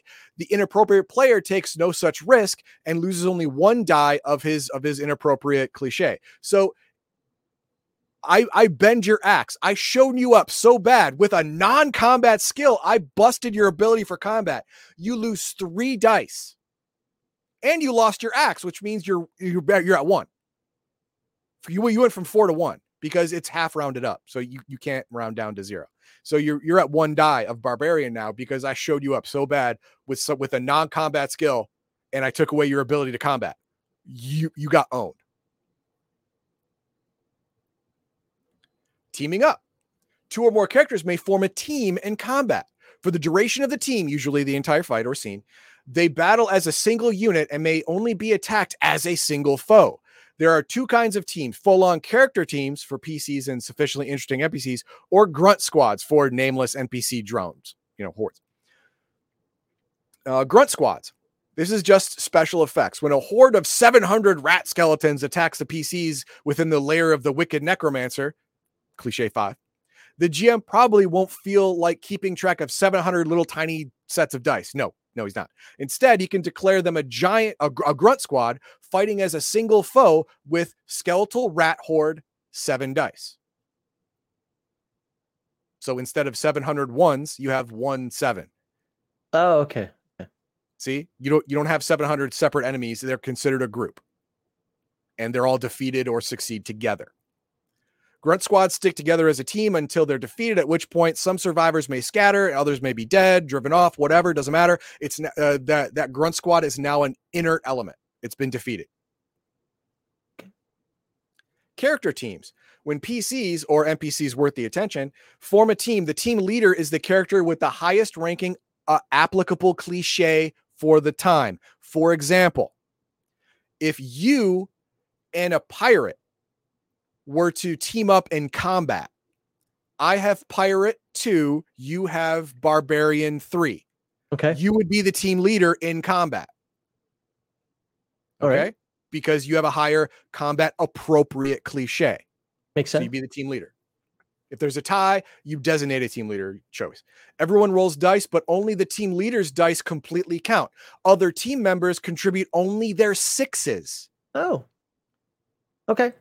Cliches joined in a team need not be identical, and provided the GM can convince, they can even be a mix of appropriate and inappropriate for the fight. Like I said, if you have a general enough cliche, you can you can fit that square peg into a round hole and have it have it help.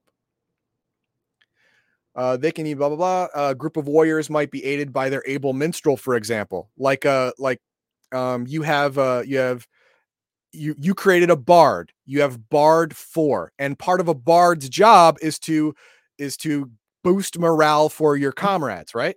So you roll that in the team during combat to accentuate their you know their their combat ability. It makes perfect sense.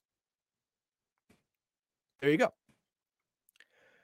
Uh, a group of warriors might be aided by their able minstrel. However, they don't triple enemy dice loss unless the entire team is equally inappropriate. Okay, yeah, th- this is the the whole appropriate in- inappropriate cliche downside and benefits. Personally, I wouldn't use in in group or team combat. I would use in individual combat. It just it, it it's a, an unnecessary complication for a game that begs to not be complicated, right? Okay. So there you go. I mean, unless, unless the char- uh, the player came up with something really, really interesting. Yeah, yeah. Like you know, this this is all this is all swindling the, the GM. This is what this whole game is. if you can convince the GM it's right, that's right. Hey, if you like this game, I'll give you Fate, and you can read through that. There you go. There you go. Well, the, the GM here has a little bit more control. Uh, sometimes characters find themselves facing a combat or single action conflict where they simply have no applicable applicable cliche. For example, I'm in a fist fight with you. You have Barbarian 3. I am a cook, a uh, uh, a quartermaster, and a loadmaster. None of those are combat, right? Hmm. I'd even have trouble making one of those inappropriate, un- unless I had cooking utensils on me. Say cooking maybe, but yeah. If I had, if I didn't have cooking utensils on me, I got nothing. Perhaps one character in the party enters a pie eating contest and his disgusting glutton 2 cliche, but the rest of the characters are, our astronauts or accountants, whatever. This is what happens. In situations like this, the GM might grant everybody two free brevet dice or brevet. I don't know. I don't know. It's probably Brevet. French. Uh, to play w- with a duration of the conflict. This means the disgusting glutton 2 would become temporarily disgusting glutton 4 and everyone else would be would be disgusting glutton 2. Would be regular person talking to a pie eating contest too. So for so uh if if we are in a combat and none of my cliches can be jiggered into into combat oriented, we all get plus two. That means your your three becomes five, my zero becomes two. Now I can fight. You're probably gonna win, but I got a shot now. So if you have nothing that fits, you get a plus two, everyone else gets a plus two, and now everyone can play. Advanced. Now the, these are these are all advanced options. This is last page, by the way. this is these are all the advanced options. Lucky shots, hooks and tales. That's for it's for adventures and uh, actually gaining experience and character advancement and pumps. I'm going to go over them very very quickly because this is not necessary to play the game. Well, ca- uh, character advancement is interesting to me because I'd love to see how a character in this type of game is supposed to advance. Oh, that that's easy. I'll, I'll Okay. tell you in a minute. Okay, lucky shots. This option allows players to spend time, some of their 10 starting dice on something other than cliches. A single cliche die can instead buy three lucky shots. Spend two dice for six lucky shots, and so on. It's Hmm. multiples of three. Using a lucky shot boosts any cliche roll by a single die for a single die roll. Lucky shots reset between game sessions. So if this is a one-off, you don't want you don't want this. But I, if I you're don't, I don't like it anyway, but I get why it's there. yeah, you get why it's there, but if it's a one off, you don't want this anyway. Hooks and tales. With this advanced option, players can bargain for extra character creation dice by giving their character a hook and or a tale. Basically, this is uh this is taking detriments to your character in the beginning to get more cliche points. For example, the one-armed barbarian. You only have one arm. That's a big detriment for a barbarian, but because of that, you get an extra die in barbarian. Okay. So instead of 4, you have 5. What would the what would the drawback be to that? you only have one arm. That when would that, that, when would that is- come into play? that would come into play on in any kind of grapple situation, any kind of uh holding on to something situation. You only have one arm to hold on with one hand to hold on with. The the whole saying hold on with both hands and hold tight, you know, not you. So what's the penalty for that? You would uh you're uh if you took if you took strongman, it would be half rounded up. So instead Okay. of three, it'd be two. Yeah, If I'm just trying. I'm sorry. I'm just trying to place. Yeah. I'm not trying to do any gotchas here. I'm just trying to place like, okay, I see how in a narrative sense that that means something, but what's the game sense of? uh Because you, if you're just giving me a bonus die to my barbarian, man, I'm going to take all types of these detriments and not care. Well, But- yeah, but in in a lot of other situations, you're going to be at half dice. Okay, Because that, you're at that, half that arm. makes sense. Yeah, climbing half dice uh catching half dice. Stuff like that. It's going to come up. I Yep. mean climbing catching and and and holding on to things come up a lot in rpgs sorry. Mhm. so it's going to happen. So you can do that if you want. Now you have pumps. I don't recommend this one. Characters may pump their cliche spending an extra effort at the cost of injury. Oh. uh, injury injury in this game is losing die lo- losing Mhm. dice pool a pumped cliche receives a dice boost lasting a single round of combat. After that round is resolved, the cliche returns to normal and then suffers an immediate dice loss equal to the boost. You get to choose the boost, right? So let's say you have Barbarian 4. Mhm. You're going up against a Barbarian 5. Well, you want to win. You decide, I want to pump two. For that next round, you're Barbarian 6. But for the round after that, and every round until you regain your barbarian, until you heal, you're at barbarian two. It seems like a last chance thing. Uh, like It doesn't have to be a last would chance. probably it's, do it's more like a, a last push. Yeah. Right? A last push. So it's dangerous, but it can be very effective. And then we get to the character advancement. At the end of each adventure, each player rolls against each cliche challenged. Any any cliche you actually used okay, in the game. If the dice land showing only even numbers, you advance by a single die two, four, or six. So the more dice you roll, the harder it is to advance because the easier it is to roll an odd die. Mhm. So that's how you advance. Adding a new cliche. There may come a time when the character has grown and matured enough to justify adding an entirely new cliche to your character sheet. If the player and GM agree this is the case and agree on the new cliche is, the player rolls for advancement as usual, but the new dice earned for that adventure may be put toward the new cliche instead of ones that earn them. For example, you you you used barbarian in this adventure. Mhm. You have barbarian, showman, and strongman, but you want one more let's say you want uh dur- during this during this uh, couple of game sessions you've you've role played learning how to cook. You want to cook. Yep. So you roll barbarian. You have barbarian 3 you rolled a 2 4 and a 6 that's all even. You can either have barbarian go to 4 or have cook go to 1 Long haul variant. Instead of rolling against every challenge cliche, roll against a single cliche of your choice. That's if you want slower advancement in a long term campaign. No, you don't. So there's that. And that's it. That is the whole game. Again, it took us five minutes to make your character, it took five minutes to understand the rules, and then you're, And playing. a game. Yep. Then you're playing. I, I have one rules change I would make to it, and that's the only thing I could think of off the top of my head. And that's uh, I would want uh, I would change the dice to exploding dice. Otherwise, it's too much of a death spiral. At least give the person rolling two dice the chance to to increase that number. Yeah, that that's the only I can that's, understand that. that's the only thing that uh, I was like, hmm, maybe that would do. Because not that I'm against death spiral, especially when we get in the free league stuff, you'll see it there. But um, this death spiral is pretty. I'm rolling five dice versus three. It's fast. Yeah. it's fast. Now, to be fair, you're meant to heal from this damage relatively quickly. Yeah, You're and you're very clear that it's not death. Also, I No, choose what happens, and it's very Exactly. easy to say, "Hey, man, blood, sweat, and tears. We got you. Let me lift you up. Hey, good fight. Let's move on." You know, especially Yeah, and of course, if if it's if it's a showman slash performer battle, Yeah. winning, you can't kill the other person. Yeah, It's right. not a deadly combat. It is psychological. You make him run off, he starts crying, and he he goes to his mama and and and cries some more. That's what happens. You know, you, you can't kill him by by you know dance off. You you can't kill someone with a dance off. So yeah, right. there it is. ready for Let's some chat. some uh, chat. Okay, What do we got? first one is uh, how long How long has has Risus been a product? Uh, I don't know, but I think it was like 2014 or 2000, something. 1993. Oh, That's geez, really? copyright. 1993 is the first copyright. Well, guess what? I was going to say I like how it's written. You know what I mean when I say that. We'll just leave it Yeah. there. I like how it is written. So good job writing this. Uh, really like Risus classic example of super simple and open skill based system. Yes. Yes. Now, like like I said, it's very GM heavy. The game master has to carry a lot of the weight in this game. Lots of adjudication, lots of judgment calls.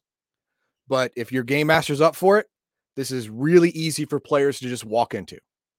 It's too close to fate for me in terms of that it's a bullshit the GM type game. I like it. I like it as It does presented. come down to die rolls, though. Well, That's but I mean, I, well, so does that. But I mean, I like it as presented in terms. It's four pages. It's fun. Uh, you know, it, it's it's it presents itself the way it's meant to be played. I guess is what I'm trying to say. Yeah. So for all of that, I will not hate on the game. Uh, we'll have a question later that'll help. I'll dive into uh, more, which will help clarify that. But uh, can you combine cliches to get a bonus, such as combining barbarian and strongman by running around with a cast iron club? No, it's it it, it was I, I kind of breezed over it, but you can only use one die pool, one cliche per per action taken. You can't combine die pools in any way. Use And that makes one sense. or the other, not both, because that would that that would uh, give give too much weight to the person who's like, I want to be a barbarian swashbuckler Viking. All three of those things can be used in combat. So I'm Yeah. gonna I'm gonna pull all of them. Now I got 10 dice. No. No, can't do that. So only only one cliche per roll is used.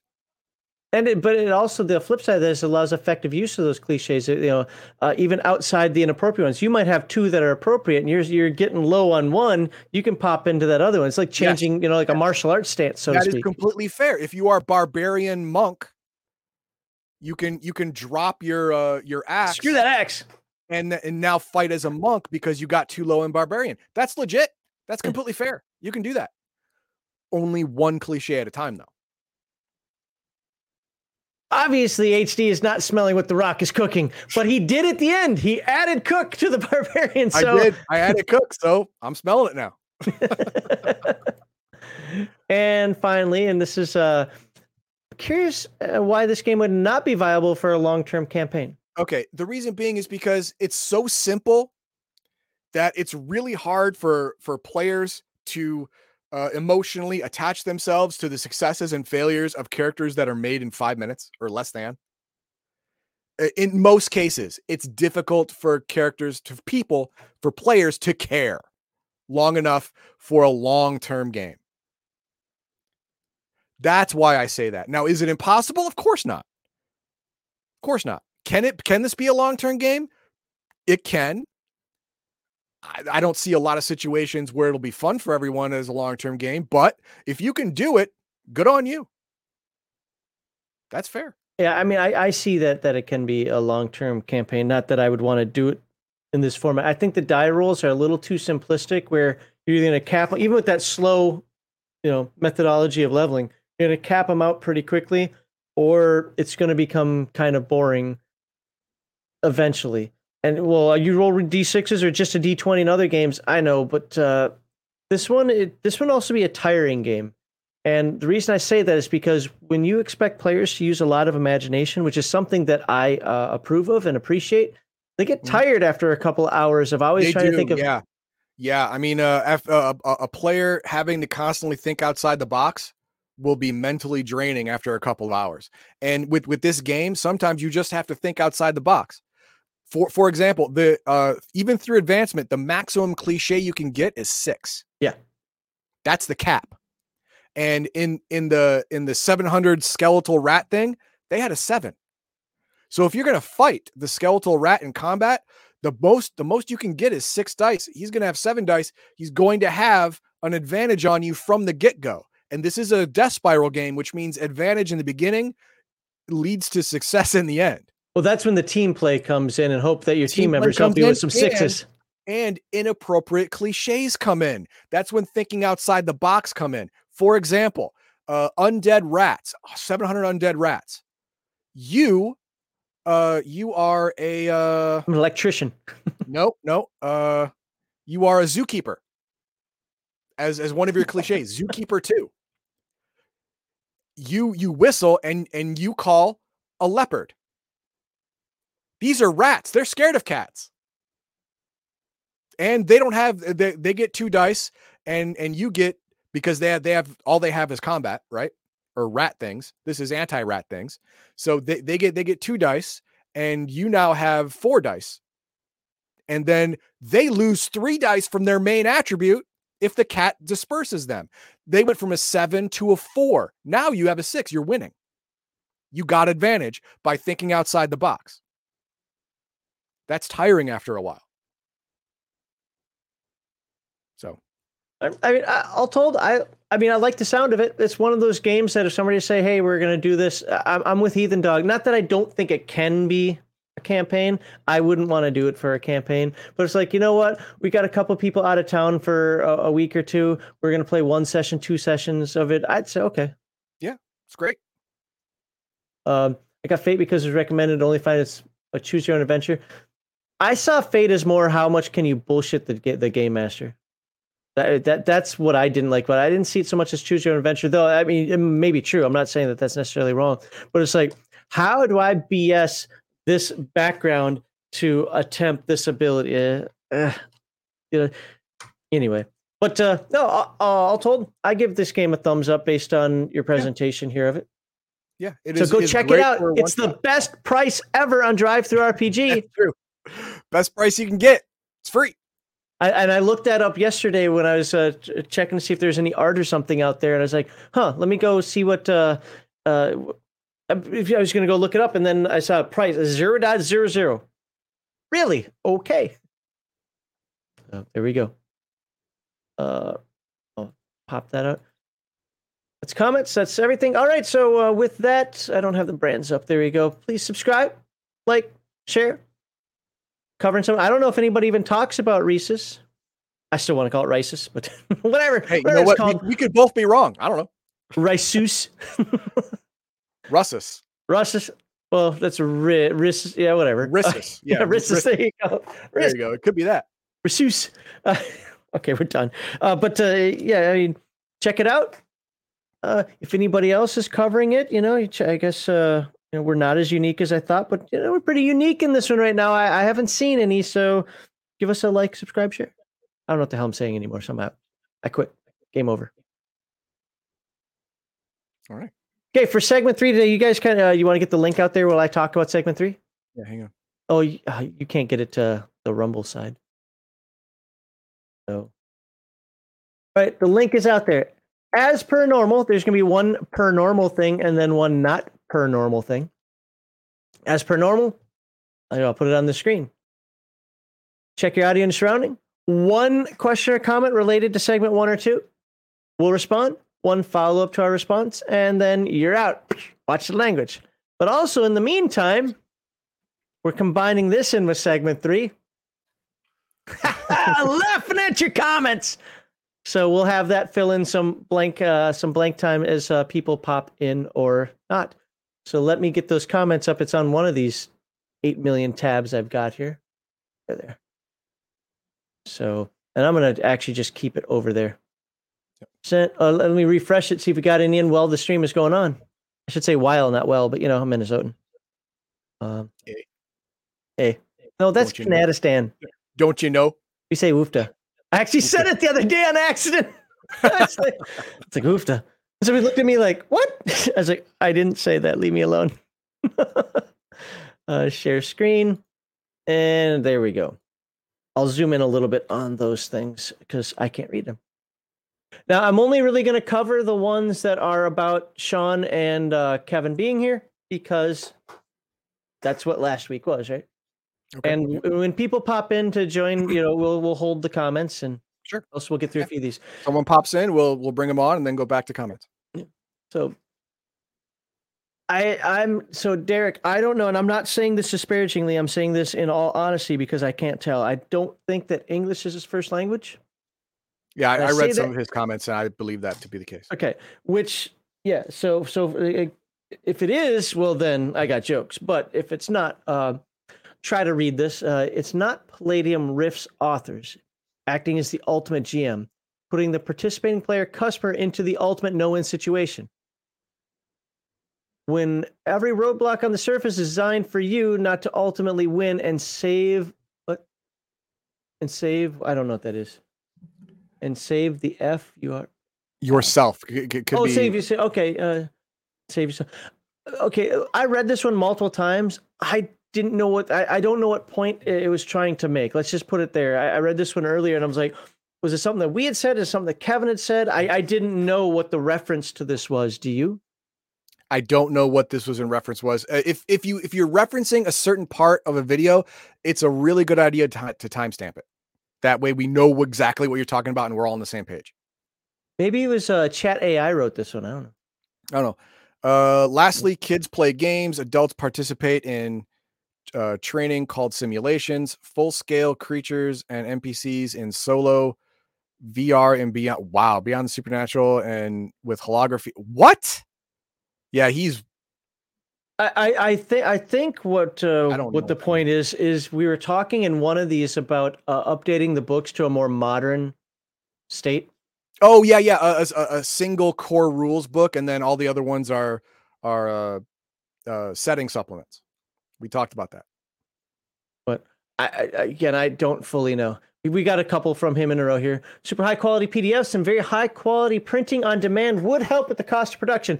Now, this is written in real sentences, so this is why yes, I'm confused. got this one. Uh, selling direct to the public while not needing to warehouse it all in hopes that they will sell is ultimately economically beneficial. The thing is, yeah. is he's got the warehouse either way. Yeah. The no, no. The the thing is, uh, the print on demand is cool. It's neat. I love it. It's great. But the the the problem is, a lot of times, the bigger the book, the more problems. Yeah. The bigger the book, you have you have uh, quality issues. Paper starts starts releasing itself from bindings, stuff like that. Uh, I've, I've even seen bindings snap in half because the, the the the print on demand couldn't couldn't properly make a book that thick.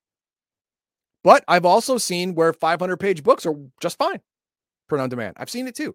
But do, as a as a company who respects your customers, do you want that chance? They said no. So that's where that's where they stand.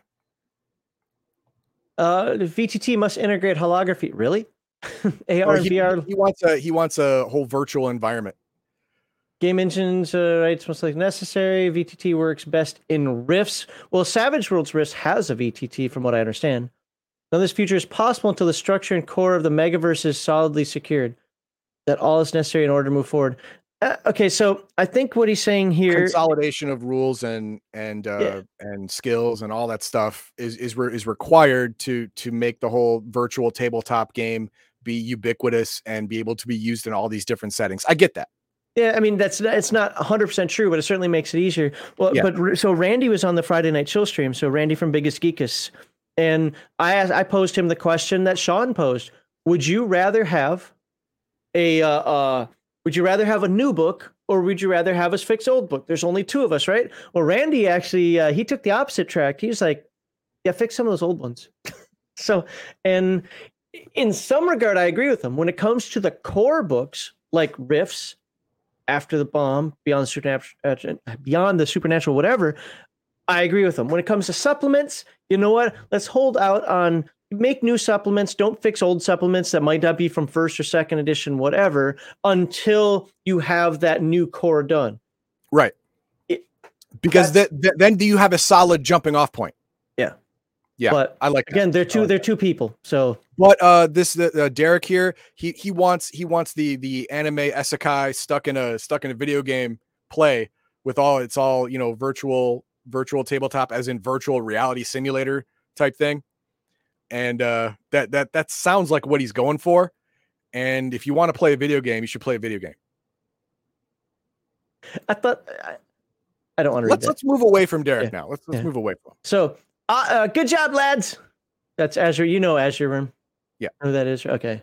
Uh, thanks. L. Uh oh. Never know what's. Oh wait, this yeah, this is so that. Uh, Savage Worlds is garbage. So of course, Savage Rifts is garbage. I wouldn't say Savage Worlds is garbage. Yeah, Savage Worlds, like like like I said, the game system itself is good. It's it's it has it's simple, but it has the it has the uh the easy addition of complexity. If you want it, it's great. I just don't like you know tainting IPs. It it hurts my soul. I don't like it. Oh, maybe you should consider using crowdfunding to not only gauge interest but willingness to pay as well. Like uh, That's does. the see that that's the problem with with uh with crowdfunding and uh and established companies. I don't believe this is my belief. I don't believe established companies should use crowdfunding. It's stealing from the from the from from the guy who's trying to build something.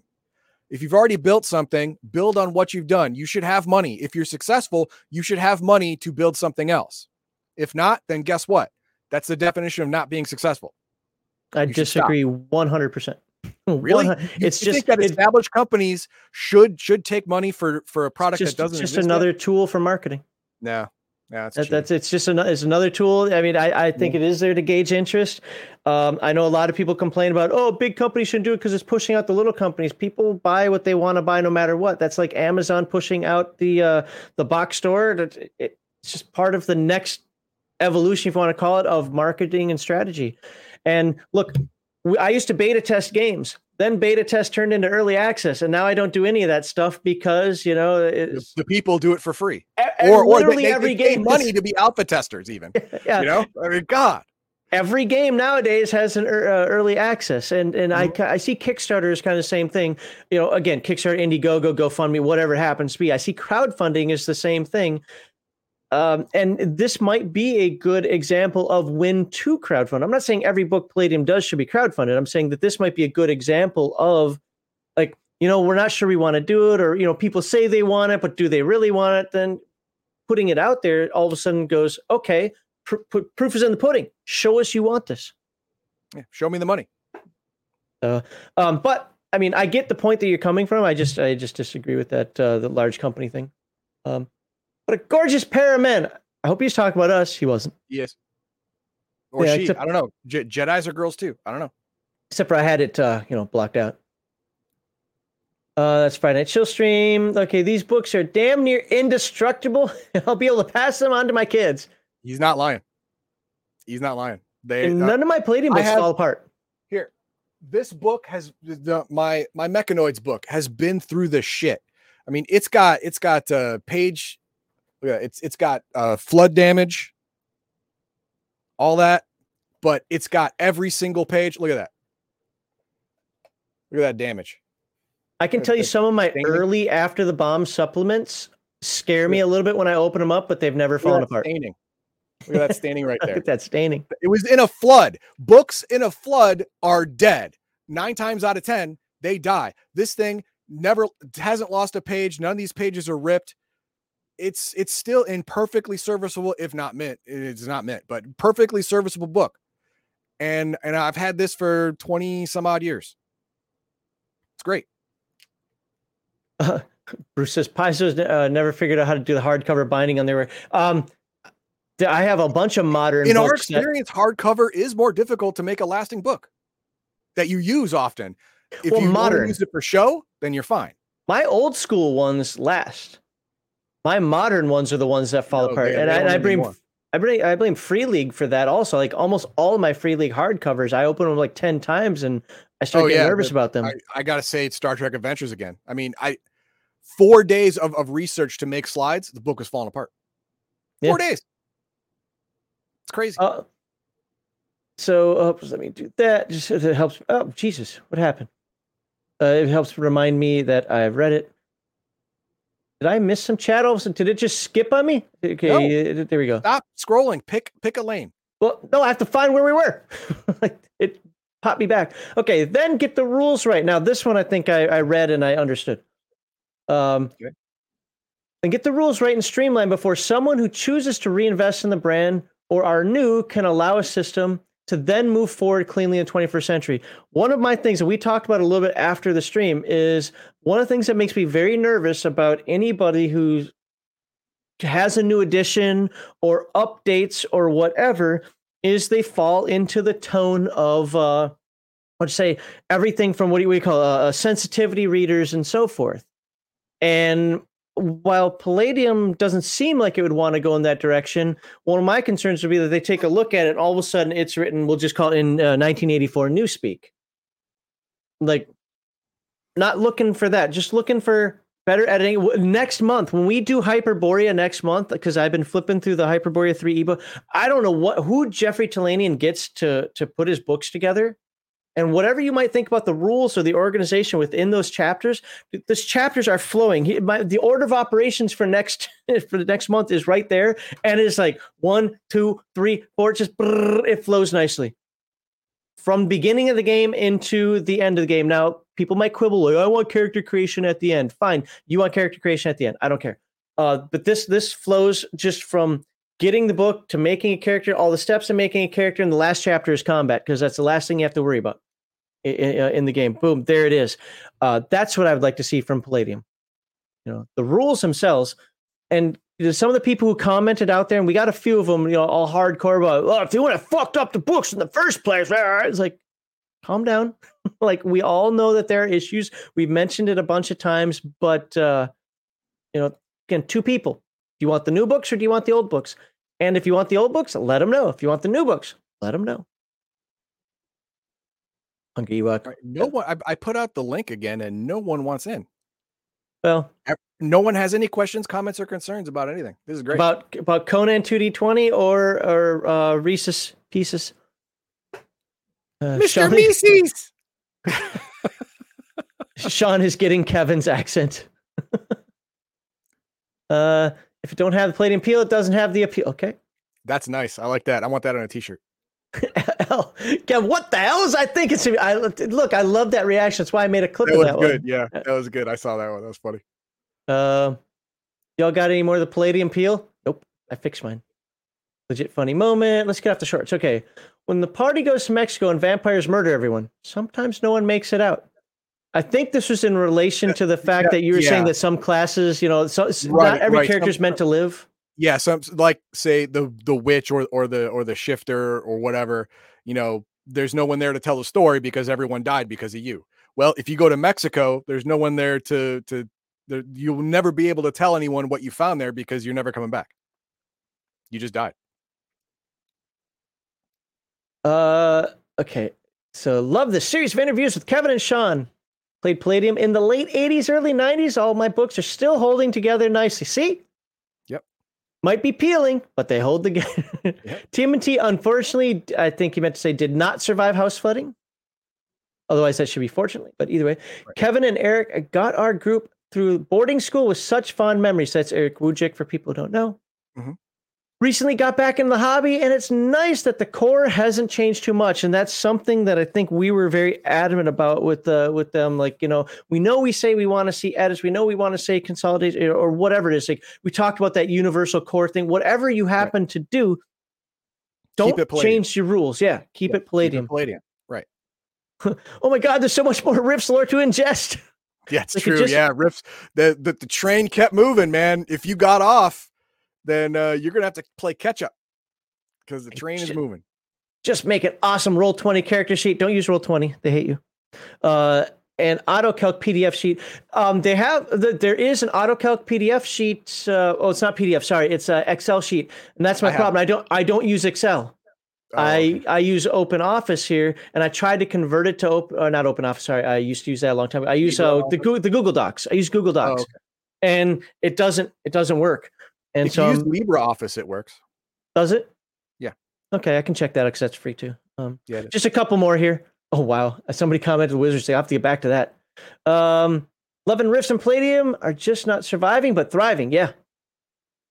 And you know, I'm I'm glad to be for whatever we said about all the various Palladium things. I am glad that we were here uh, to help give away some gift uh, gift certificates to help uh, promote it out there. Uh, Kevin and Sean did say that through some of our videos, people put comments out there saying, "Hey, thanks to Legion of Myth, uh, I'm buying some uh, some Palladium products." I said that there were people who did that, so thank you to you guys and awesome. thanks. keep that up. Yeah.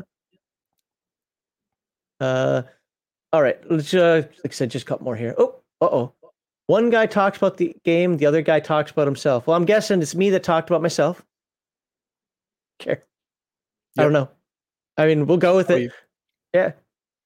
I don't know what that. I don't. Again, I don't know. What's, if you don't reference the comment or at least give me a timestamp, how am I supposed to know what this? Oh no, this this was me, right? Ninjas and Super Spies. That that was me. So I was talking about the game, and and you were talking about whatever else, or you were okay. commenting on it. So yeah, it, it's you. You're, you're you're the bad guy in that scenario. Good job. That's fine. Okay, good. um, See, the one takeaway I noticed Kevin sits back and says nothing while the argument takes place. I wouldn't call it an argument. Like, I know how it presented out there, but even after discussion. rewatching it, it wasn't, it, even after the fact, I was like, okay, I got to watch this and see, you know, how bad it was. No, it was less, it was more tame than I even remembered as sitting there. Well, I, I, I tried to roadblock it at the end. Like, okay, hang on, hang on. We just formed the question incorrectly. Try it again the, the, the main the takeaway I was trying to get Sean to see is it doesn't matter how many times he says, I'm here for Palladium. Actions speak louder than words. And when there's a Savage, you know, when there's still Savage Rift's product that that isn't being converted to Palladium, at least according to you know what current standards say. I don't know if they're going to convert them or not. Um, when when there's a VTT for Savage uh, Savage Rifts, when there are minis coming out for Savage Rift, when all these yeah. things seem to be too coming up. Too much is going. Too much time and resources are being moved over to the not Palladium system, and that's disheartening. Yeah, and disturbing. And it doesn't matter how many times he sits there. I'm with Palladium. Actions speak louder than words. That's all I was. Tr- the perception is this isn't that I disagree with him. I believe. I actually think I said it down here. It's like uh, uh kind of like Shaughnessy and Forrest in that scenario. Either way, I love him and their passion for Palladium books. I'm believing him in the words that he says, but we got to see actions going forward. And I was trying to explain that hey, people don't see it that way. And he thought that was disingenuous. And I get it from his perspective. He's like, I'm trying to tell you I'm here for Palladium. What else can I do? And you guys are saying that's not what I'm doing. And yet that is what I'm doing. Do Palladium. Don't do Savage World Rifts. Do Palladium stuff. You got to prove it. He wants to prove it. He hasn't been able to prove it yet because the stuff is, isn't out of the pipe yet. I get it. Yeah. But until that happens, there's going to be doubt. Yep. That's just how it works. Ooh, I didn't see this. This will be our last one. Tell me another game where a character is a cyborg dragon with laser eyes who dies getting torn apart by hordes of psycho OP vampires in Mexico. None, I tell you. Gonzo is F, fam.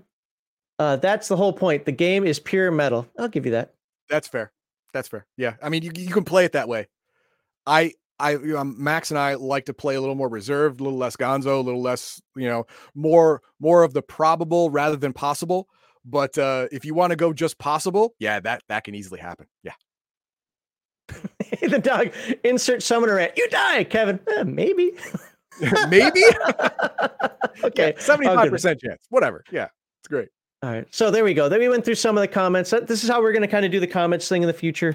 Uh, I think it works out. Nobody popped in for us to talk no. to, so uh, I guess we're ending the show. Yeah. Yeah. There you go.